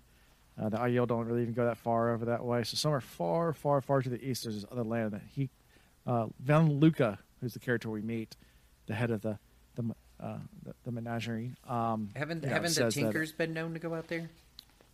yeah, and But they we- but we and, don't know and, much about and, it. And merchants are known to be able to cross the Aiel waste. That the Aiel lets them cross to go to Shara. So there, there are there are people that do go out there. I mean, it's it's not like it's unheard of land. Right. I mean, this is a heard of place. It's just it's very secretive. I mean, it's, they're giant people twice the size of Ogier. Yeah. there's there's that, and there's Beings creatures with and no all sorts of things. Birds big enough to carry off a full-grown bull, snakes that Mm-hmm. can swallow a man, cities made of solid gold. It kind of sounds like the Amazon. Yeah. I was reading something today. Uh, I don't know if y'all know of Josephus. Uh, did a lot of writing in, I think, like the late antiquity time, but um, Jewish guy, but he was in cahoots with the Romans. Did a lot of writing. Uh, anyways, he talks about this race of giant people that I think were in Egypt, and that they lived up until like, gosh, I'd be making up a date right now. I don't remember it as well. I kind of grazed over it. But anyways, and like he had sketches and everything. Uh, and he also like sourced other documents, some that we still have par- parchments of, so you can go to those and like they reference the same group of people, but they were like nearly twice the size of like normal average human beings and just massive and big booming voices, and but they eventually died off. Yeah, it talks on the book of Enoch as well. Yeah. Is that what you're talking about? Mm, Yeah. Possibly Yeah. Enoch is that Which is is that in the Bible? it's a non non it's a non canonized right right Non canonized. yeah yeah yeah. So well, the Josephus uh, would have been much later than that, but yes. Yeah. Anyways, Yeah. big people. Yep. Big people. So, um, yeah. Um, so, I mean, what do you guys think about the, the, the traveling circus and jugglers and all sorts of fun? Oh, so opportunity here if they form some sort of relationship with them. Um, we talked before, like even when we met Tom, like Tom would be a cool person to bring along because uh, being a gleeman and traveling around, he'd be a good source of information. Well, you could apply the same logic to these folks. I mean, you would assume they'd travel quite a bit, even just to acquire the different animals and beasts. They would have to trade with people that have traveled to far reaches. So uh, maybe a good network for current information, maybe a good opportunity to learn uh, prophecies and stories from far off lands that we haven't heard of. We're already introduced to an area that we don't know much about past the Aiel Waste. They might even be able to, to tell stories or hints of prophecy or, or prophecy through song or poetry or something like that that they're able to provide them. So hopefully we get some more out of them. Yeah. I I like your optimism and I appreciate it, but they, like you said, they. I mean, he came out with a lie right off the bat. Like, yeah, these, you know, look at these beasts, and they, you know, they're not really seen elsewhere. And Elayne's like, ah, I've seen them before, but we'll let you continue with your story. You're trying to sell us. We understand. We appreciate So- it. He's got to make a buck. So I know, uh, so I know the, the, the, the book describes Val, Valan Luca as being a very attractive man with very well well defined legs. well and- turned. and, and the well turned, yeah, well turned calves, um, and um, a- and you know it, it's it, and I know what the book says, but in my head canon, I've always pictured him as Danny DeVito from uh, a Big Fish. Yes. Um, so, um, uh, Wheel of Time on Prime, if you're listening and you want to cast for Valan Luca, Danny DeVito is your cast. But go ahead and let him play the penguin that's being Yeah. a ringmaster. Like, just go Yeah. all out. Yeah. Yeah, I mean, he played a ringmaster even I think in Dumbo, right? The, the live animated, like live Dumbo version. So, so he, he plays that role well. I mean, he Dan, Danny DeVito, and I mean, it's always Sunny in Philadelphia. He pretty much plays the same role. too. Yeah, I mean, that's true. tight- He's a ringmaster tight, there. He's typecast. he's he's typecast for a ringmaster. Yep.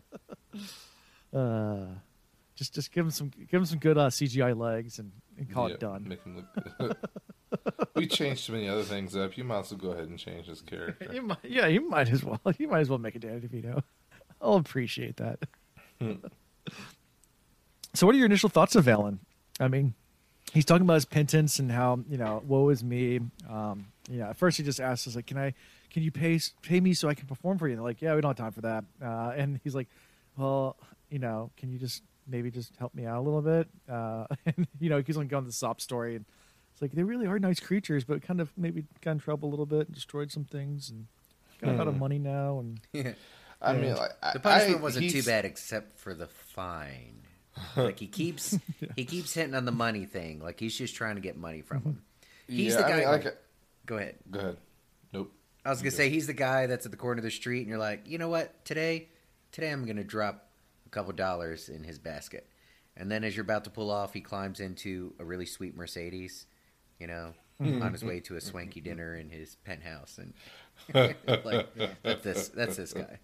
Uh, I agree. Like he's a very likable person. He's very charismatic. He clearly can captivate an audience, no problem. So like you want to feel sorry for him, but in the back of your mind, there's a little voice going, "Don't do it. Leave him alone. Don't do it."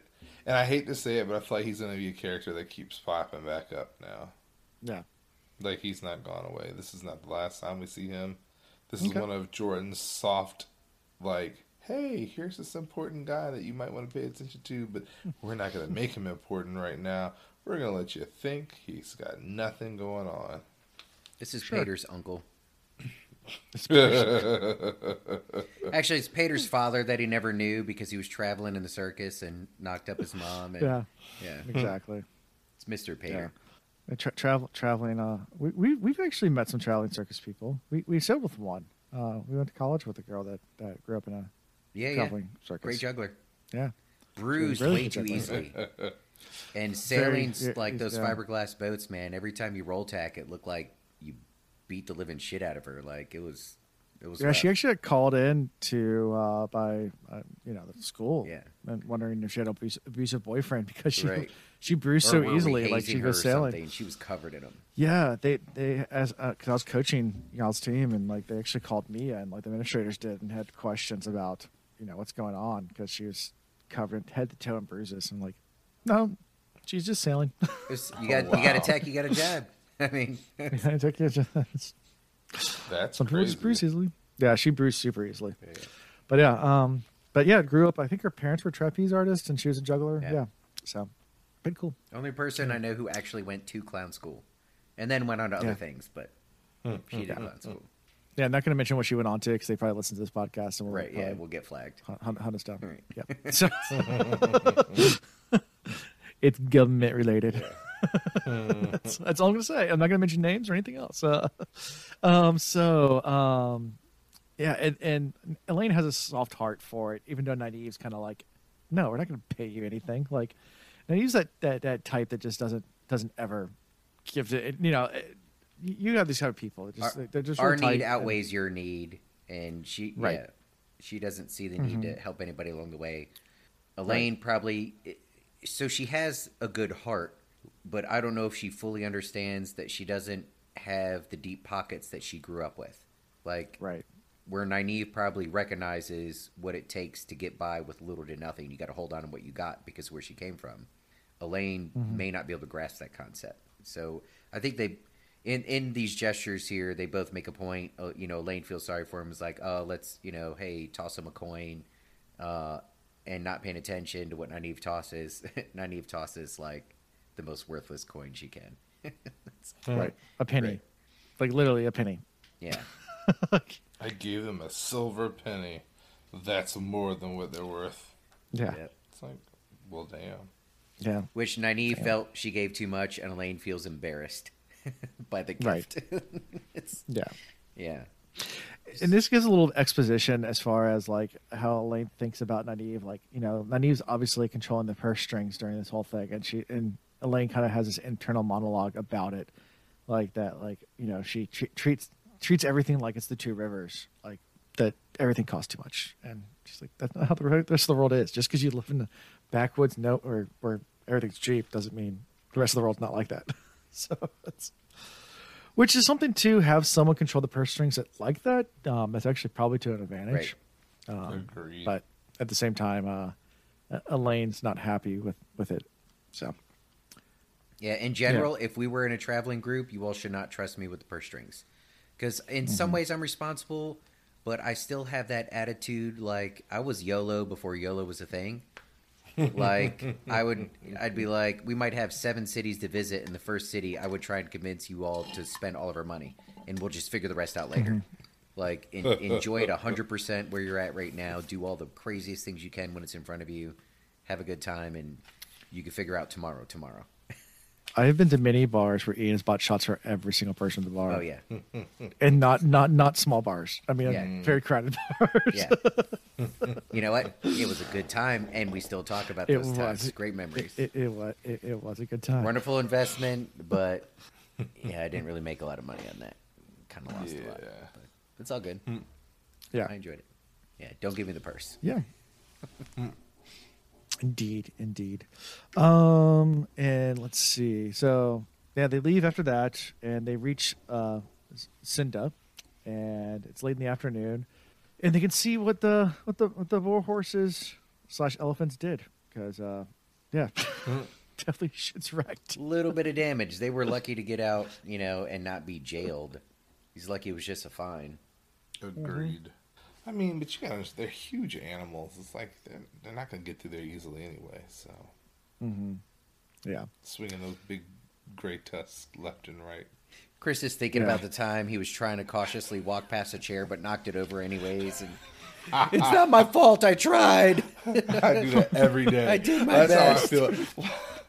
like we're optimizing space in this apartment, and I hit. I re- the minute Chanel moves something out of place, I hit it, and I know. Like I'm like, you moved it, didn't you? But I need it. You're not supposed to move stuff. Everything has a place. Why? Because if not, Chris destroys. it. Have you have you accidentally bumped um. into a student yet and they go flying? Oh yes. Like I could feel like you trying to scooch by and be like, "Let me just sneak past you real quick." Bam, and they, they go bloop, bloop no- on the floor. There's nothing accidental about it. They like to mob the halls. There you go. Let me just tell you, I have been asked way too many times at this point if I want to press charges. So now I'm like, I want water. Y'all are gonna get out of my way. I, I will make my I boom, move out of the way. Y'all know you're supposed to be to the right the right hand side. I'm coming through, I'm getting water, and then I move. And if you don't part ways, I'm walking on top of you. That's perfect. I'm not lying to you. I have done it. they gonna learn. Zero regard. You ever seen the video for uh, a bitter uh, bittersweet symphony? Symphony, you know, he just walks the street and just walks straight line, bumping everybody. Yeah. So Chri- this is what Chris is doing in the, in the school. Just just makes a straight line, refuses to move for anyone. That was me in high school too. Like I, I have no mm. time to wait for you people to get out of my way. I will move you, like point blank. Period. With minimal effort. Just no, no. Yes. Now I have had the moments where it's accidental, like they moved their desk in my walkway, and I warn them, like these. I have blue painter's tape marking where the desks have to be so that I can walk by without hitting a child. Mm-hmm. This is not an exaggeration. So when I walk in, those desks go flying. It's because you moved them. Yeah. And there have been a number of times where kids are like, "Damn, he's big," because I walk through. It's like, boom, kid and desk go this way, kid and desk go that Yeah. way. So I, I know. So we're looking at each other. We got the video going tonight. I know the listeners can't see, but when you started, kind of, I won't say making excuses, but being understanding of, well, you know, these, it's not the animal's fault. You know, this is the way God made them, and sometimes they bump into things. I can see the look on your face. Where you're, I could see you thinking of those moments where you're like, you know, every now and then I bump into something. You know, shit happens. It's not my fault. Poor elephants. yeah, right. Yeah. Poor elephants. Uh, so they get to the King's Lancer, uh, and they note that there's lots of white cloaks, um, and almost as many Kingsmen as well, just wandering around the town. Uh, just, just lots and lots. Was it all the King's men? Um, all the Kingsmen. Yeah. Did trying- they have all the King's Dumpty horses? Apparently got. Yeah. hmm.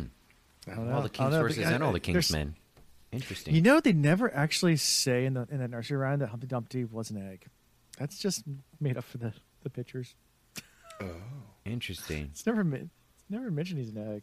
Huh. I think they just made that for the children because it's actually a person that got smashed. And how do we know it's how do we know it's a physical injury?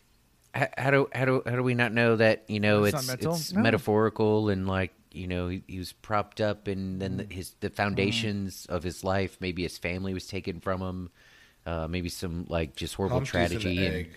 you know it's he lost it and just Mm. all the greatest people in the world just couldn't fix him. He just he was lost, You know, CNU has a whole class about this. and So that's sad. Mm-hmm. I took it. It was my writing intensive course. I mean, that's on great. children's literature. I had a great time in that class. So at Okay, William and uh, Mary, All I took a class tales. called Death, and it was quite literally it was ranked as the hardest class to take out of any school by any teacher in the entire U.S. on death, and this professor was insane. So I audited it, um, which is that's the way to go. By the way, this professor not a teacher anymore, but he was like religious studies majors. Uh, so if you're not a religious studies major, you're probably going to fail. Um, you know, your philosophy majors, you might get a C. Philosophy, religious studies, you might get a B. Or no, he says you'll get a C. I would get a B in my only in my class, and only God would get an A, something that effect. And he was right.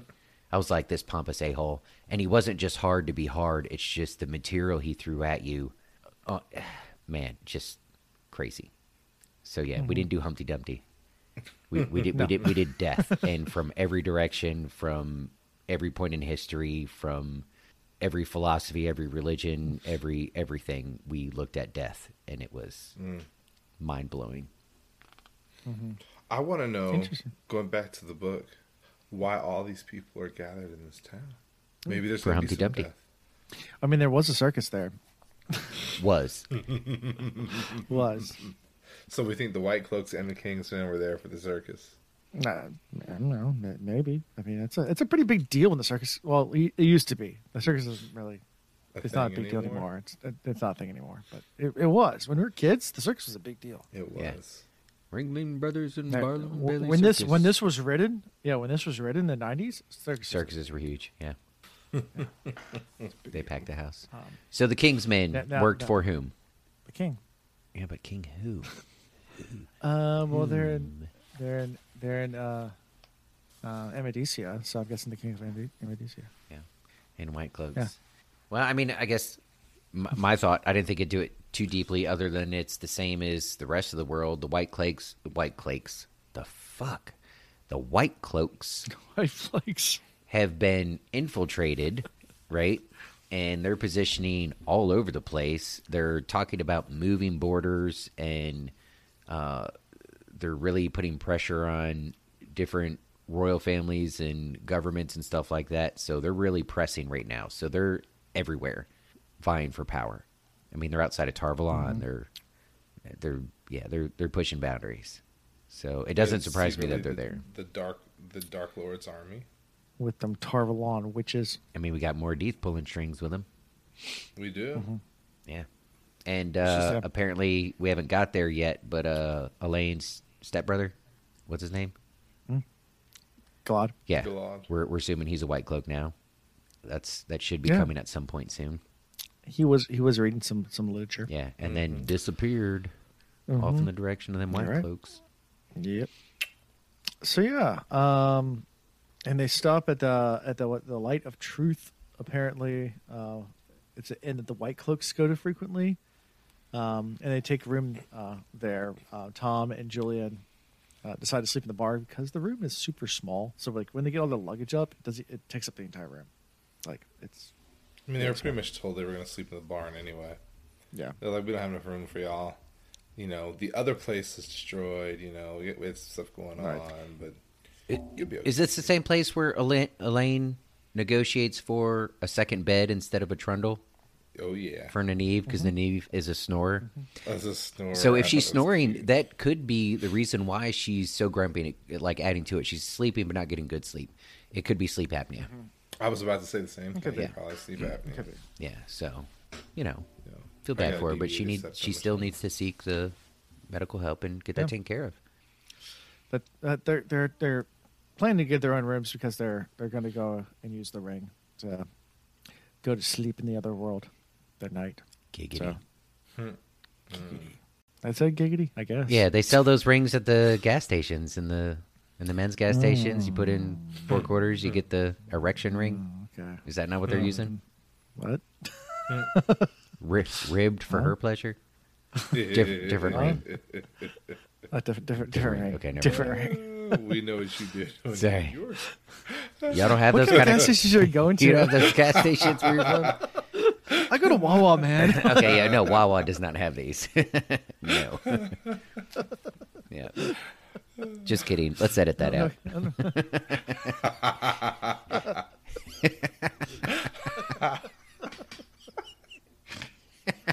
Oh, this episode is officially gone. Wait, so y'all have never been to a gas station where they have like No, a I condom have. dispenser?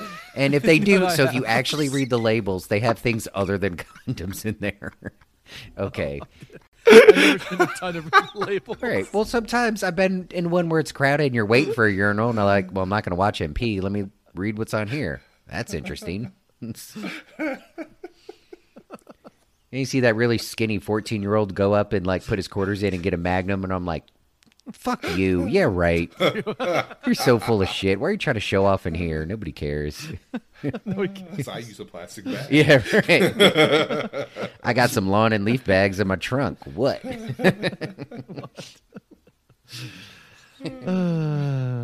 So, we in the chat and go to sleep. Let's. With the ring. and the Magnum.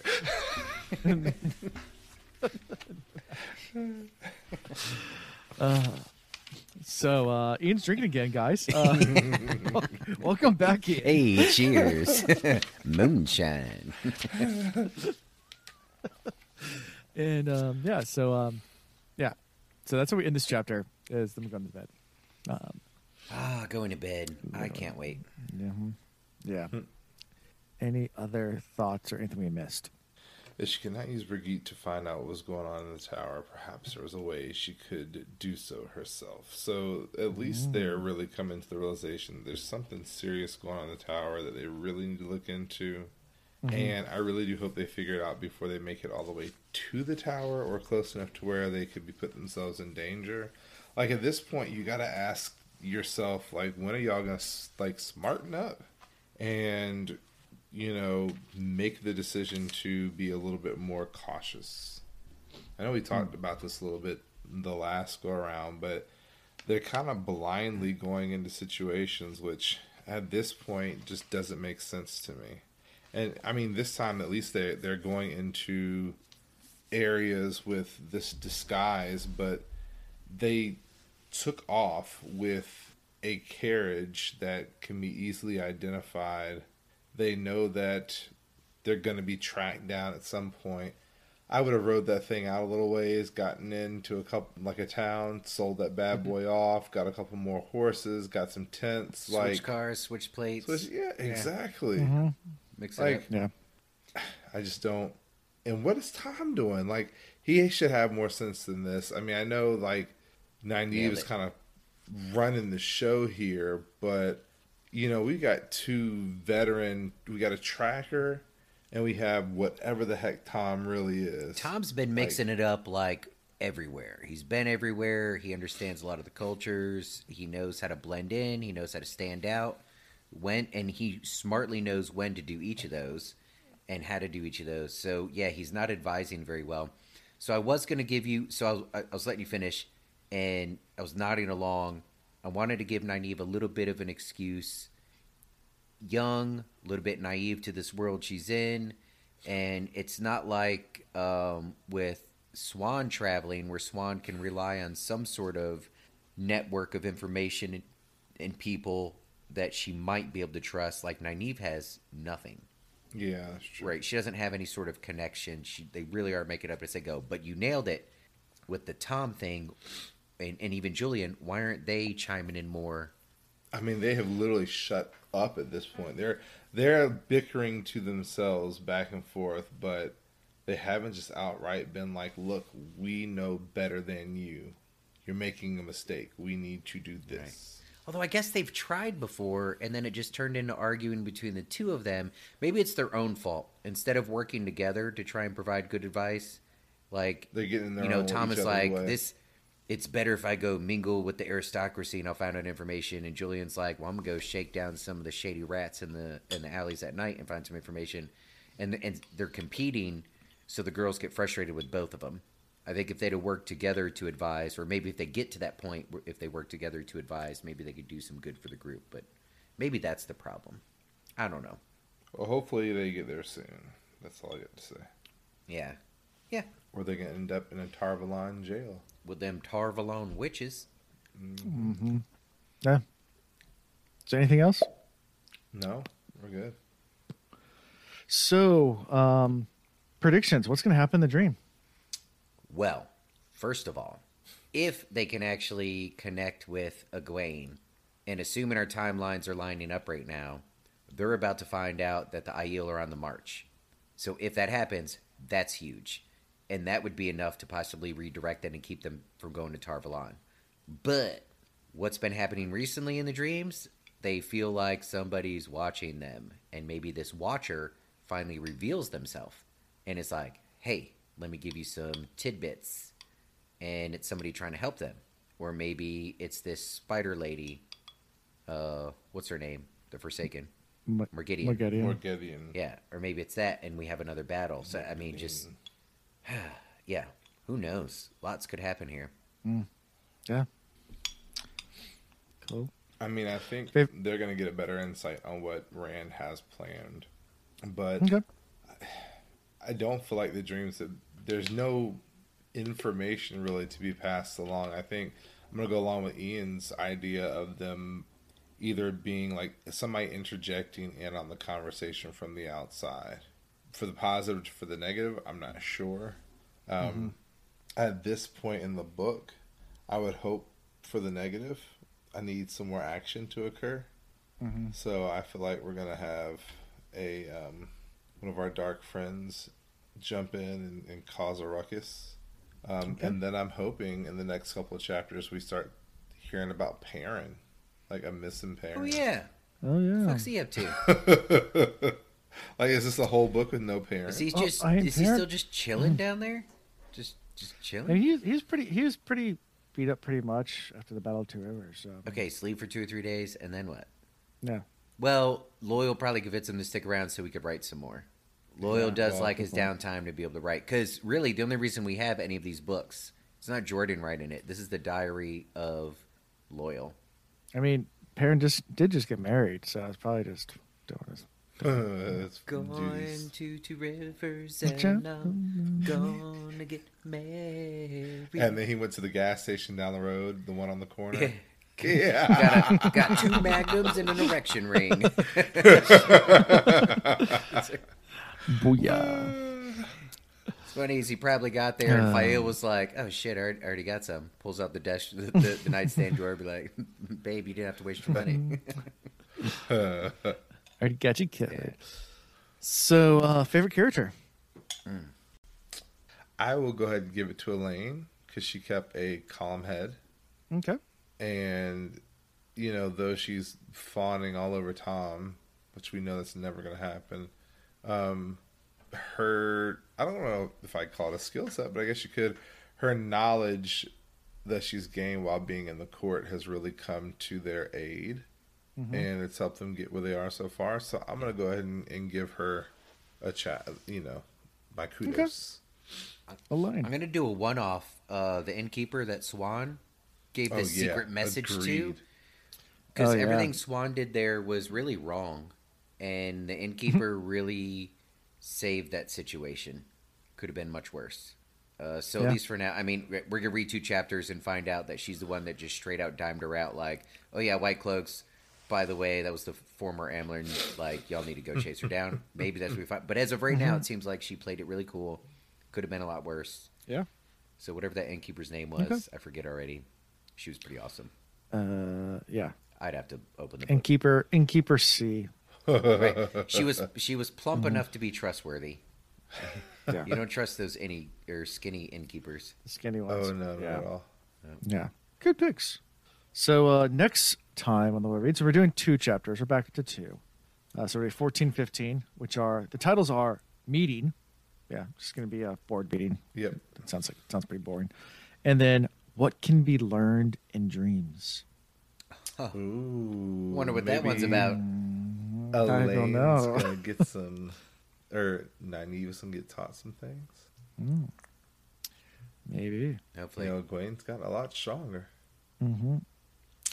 So Hey, this this Yeah. ring, remember like I said, well, it had to have been made for Ogier, but now we're finding out that there are beings past the waist that are bigger than Ogier. So maybe that ring belonged Mm-hmm. to them. Nah, that's an exaggeration. That guy's lying. Uh, but No. okay, so we already have a hint that this whole dream walking seems to be more prevalent among the Aiel. I mean, Mm-hmm. among the Aes Sedai, like we have our second one in what hundreds of years, Mm-hmm. And yet you have a group of them that routinely do it among the Aiel. And then you go a little bit further across the border. I mean, who's to say there isn't a group of people that don't do it all the time? And these are like the Watchers. Well, that's just like saying the Mm. ring could be used by men. They just don't know. Yeah. M E N, not M I N. Sure. So Yeah. Yeah. I think we also know there's somebody else that's traveling the dreams off and on, Just chilling. and I'm hoping that Camping. he will come back up into play here. I'm really looking for a Perrin chapter. I'm missing Perrin really Yeah, badly. I do. Now that you bring it Yeah, up, I Perrin, oh. yeah, agreed. I'm missing him. That storyline was so great, and the battle there. yeah, I mean, you got a couple of Aiel helping him out, but Tom's also fighting, and uh, uh, Loial is fighting. I mean, everybody's just throwing down there, and then the whole love thing, and he sends her off, but she comes back and saves. I mean, you can't. That's you can't fantastic. beat that. Everything about that whole situation was amazing. Exactly. Yeah. Yeah. Except Tom wasn't there, was he? Tom's gonna go. I hope Tom gets involved with saving more gays. I hope Tom and Gareth Bryne get involved with saving more gays. And then like there's an awkward. They both are there at the moment she's saved. It's like both the U.S. and Russia getting to Berlin at the same time, and they're like, "Oh, well, we defeated Hitler, but uh, so how are we gonna divvy this up? Like, Huh. you get half, I get half. Like, how? What's? How do we do this? It was build a ball. Giggity. Yeah. I don't know. Maybe. Do you think parents gonna show up at all in this book? It's not looking good. Nope. Just Why why would would you- you? It away. Nope. nope. But, like- we no Perrin. as far in as we are, like, how could you bring it up and really develop anything? As slow as Jordan is with drawing out or developing stories, like, it'd be hard pressed. Because I'm also worried that, okay, uh, I feel like Nynaeve and Elayne will likely stick together. There's nothing that says they're going to go different directions. I feel like our group with Siuan and Logain and Min, I feel like they might get split up very soon, especially after. I mean, things can change radically when Siuan meets up with the Blues, right? Uh, yeah. Okay. I mean, the parties we're already following can already splinter and go in different directions. There's just there's no time. Yeah. Cool. Also, we have All our right. Seanchan friend. Mm, yeah. Uh, What happened to her?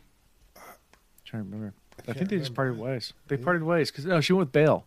Bayle. That's Because right. her and Bayle went to go cast the stuff into the ocean. Right, which we're assuming is not going to happen.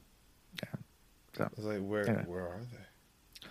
good old Bill Tillman. We might get a, a chapter. for Where her. do they go? Oh, where do they go now? Ay, ay, ay. I'm just waiting for a Paitr chapter. You know, that's what. We just had one. Didn't they reference like some dude that ended up getting killed? God, I meant, I meant oh to yeah, highlight, they did reference. I meant to uh, highlight that too. uh, yeah, Really uh, shitty they- dark they friend referenced a, a dark friend that got hung. Right, that was Paitr. That's Ooh. Paitr. Okay. Can we find? We got time because you can edit out the gap of space. Can we? Can we find the line? Anybody? Uh, you, you you can find it. Yeah, sure. Jesus, I don't know if I can. What chapter would that have been in? It's like, there we go. Pages are stuck together. This is going to be it. Pages are stuck together. What? What? That's what I heard. what happened on those pages? You get really excited. Paitr's dead. you stopped by that gas station, didn't you? uh, What would the children of the light want with Mara? He would never believe Mm-hmm. she was a dark friend, but then he had seen a baby faced, yellow haired hanged in Camelin, a dark friend who had been teaching children in the street about the glories of the Dark One, the great Lord of the Dark, he had called him. The lad had killed nine of them in three years, as near as could be discovered, when they looked like turning him in. Mm-hmm. Oh, so on the Where one was Paitr from? yeah, that's it. on the one hand, if that was Paitr, he gets little props because he whacked white cloaks. No, he whacked kids. Oh, Paitr killed mm-hmm. kids. Yeah. Wait, I thought it said. I thought it saying he killed white cloaks. No, it said No, it he killed kids. nine of them that looked like they'd be turning him in right after they said he was turning kids. Oh man, pronouns and cloaks, all that shit. They them. Ugly. yep. He's a So, kid killer. was, he was The younglings. That was Just Paitr. Worst dark friend ever. Are you kidding me? Like, so he gets punched in the nose by Rand. Rand. And after that, he's like, fuck this shit. I'm not going up against the big guys. So what am I going to do? He's like, I'm going to go pick on little kids. And he tries to make a little kid army. And when a little kid doesn't follow me, he whacks him. yeah. Are you kidding me? What? The younglings. Yeah. Way to go, Anakin. Although I saw, I, s- I saw this uh this meme ish type thing where it's Anakin. He goes in there. The younglings look up at him, and you know the one that looks up at him and almost look like a, how he did when he was a little kid. And the next scene, that kid uh, pulls sand out of his pocket and flings that at Anakin, and Anakin's like, "No!" And it's like I end credits. Saves the day with a pocket great. full of sand. So how we how we can be found? We can be found at the Wheel Reads everywhere: Instagram, Twitter, Facebook, uh, TikTok, YouTube, all those great places. Um, I, I promise to start putting out more content on those other places. I just been busy, and I'm to continue to be busy because I have a kid coming. But I'm to try. I'm to try. Um, and then, um, yeah, uh, thewheelreads.com is our website. You can find links to all sorts of stuff, including our merchandise. So if you don't win in a giveaway, you can go buy it there. Also, you can support us through Patreon. Uh, Patreon's a great way to support us. Um, it's how we do giveaways uh, with money raised from there, plus other things like equipment and uh, Jordan Con drinks and things like that will be bought. With, yeah, so there'll be a lot of fun things. uh, Mm, Jordan Con's will be a fun, a tequila. fun time. Yeah. Tequila. Dun, dun, dun, dun, dun, dun. So if you're not going to Jordan Con, you should go. Um, I'm still waiting to hear back, but um, uh, we got media passes, but I'm still waiting to hear back about one thing. And then I, I think they just went on sale last weekend. I don't know if they sold out. Someone might be able to tell me. Um, but um, they went on sale for another round of tickets. So I, I don't know if they're sold out, sold out, or they're going to do another round again. I, I don't know. They keep on doing this like short releases of you know here's 100 tickets at a time to sell. So got to get on it when when they when they release those. Got to get, get Oh yeah, it just told me they sold out in 90 minutes. So when they're Oh, releasing wow. these little stacks, they're selling out really fast. They're like doing it in waves, which is kind of like smart to do, but like so you got to be on it. Oh, that was the last round. Oh yeah. All right, they're completely sold out. yes, I needed to give us an answer. 'Cause I need a ticket. so there we go. Uh, Jordan Con sold out. So if you didn't get a ticket next year, um, uh, we'll see y'all in ticket. 2023. So we'll see y'all then. Um, but if not sooner. Um, but so yeah, um, that's about it. Yeah, come see us in JordanCon. Support us every way you can. We'd love you too. If not, just listen to us. We still love you. yeah. We love you. We love you all. And with that being said, Until next time. Peace. okay, bye. I hope you enjoyed the show and thank you for listening to The Wheel Reads. See y'all next time.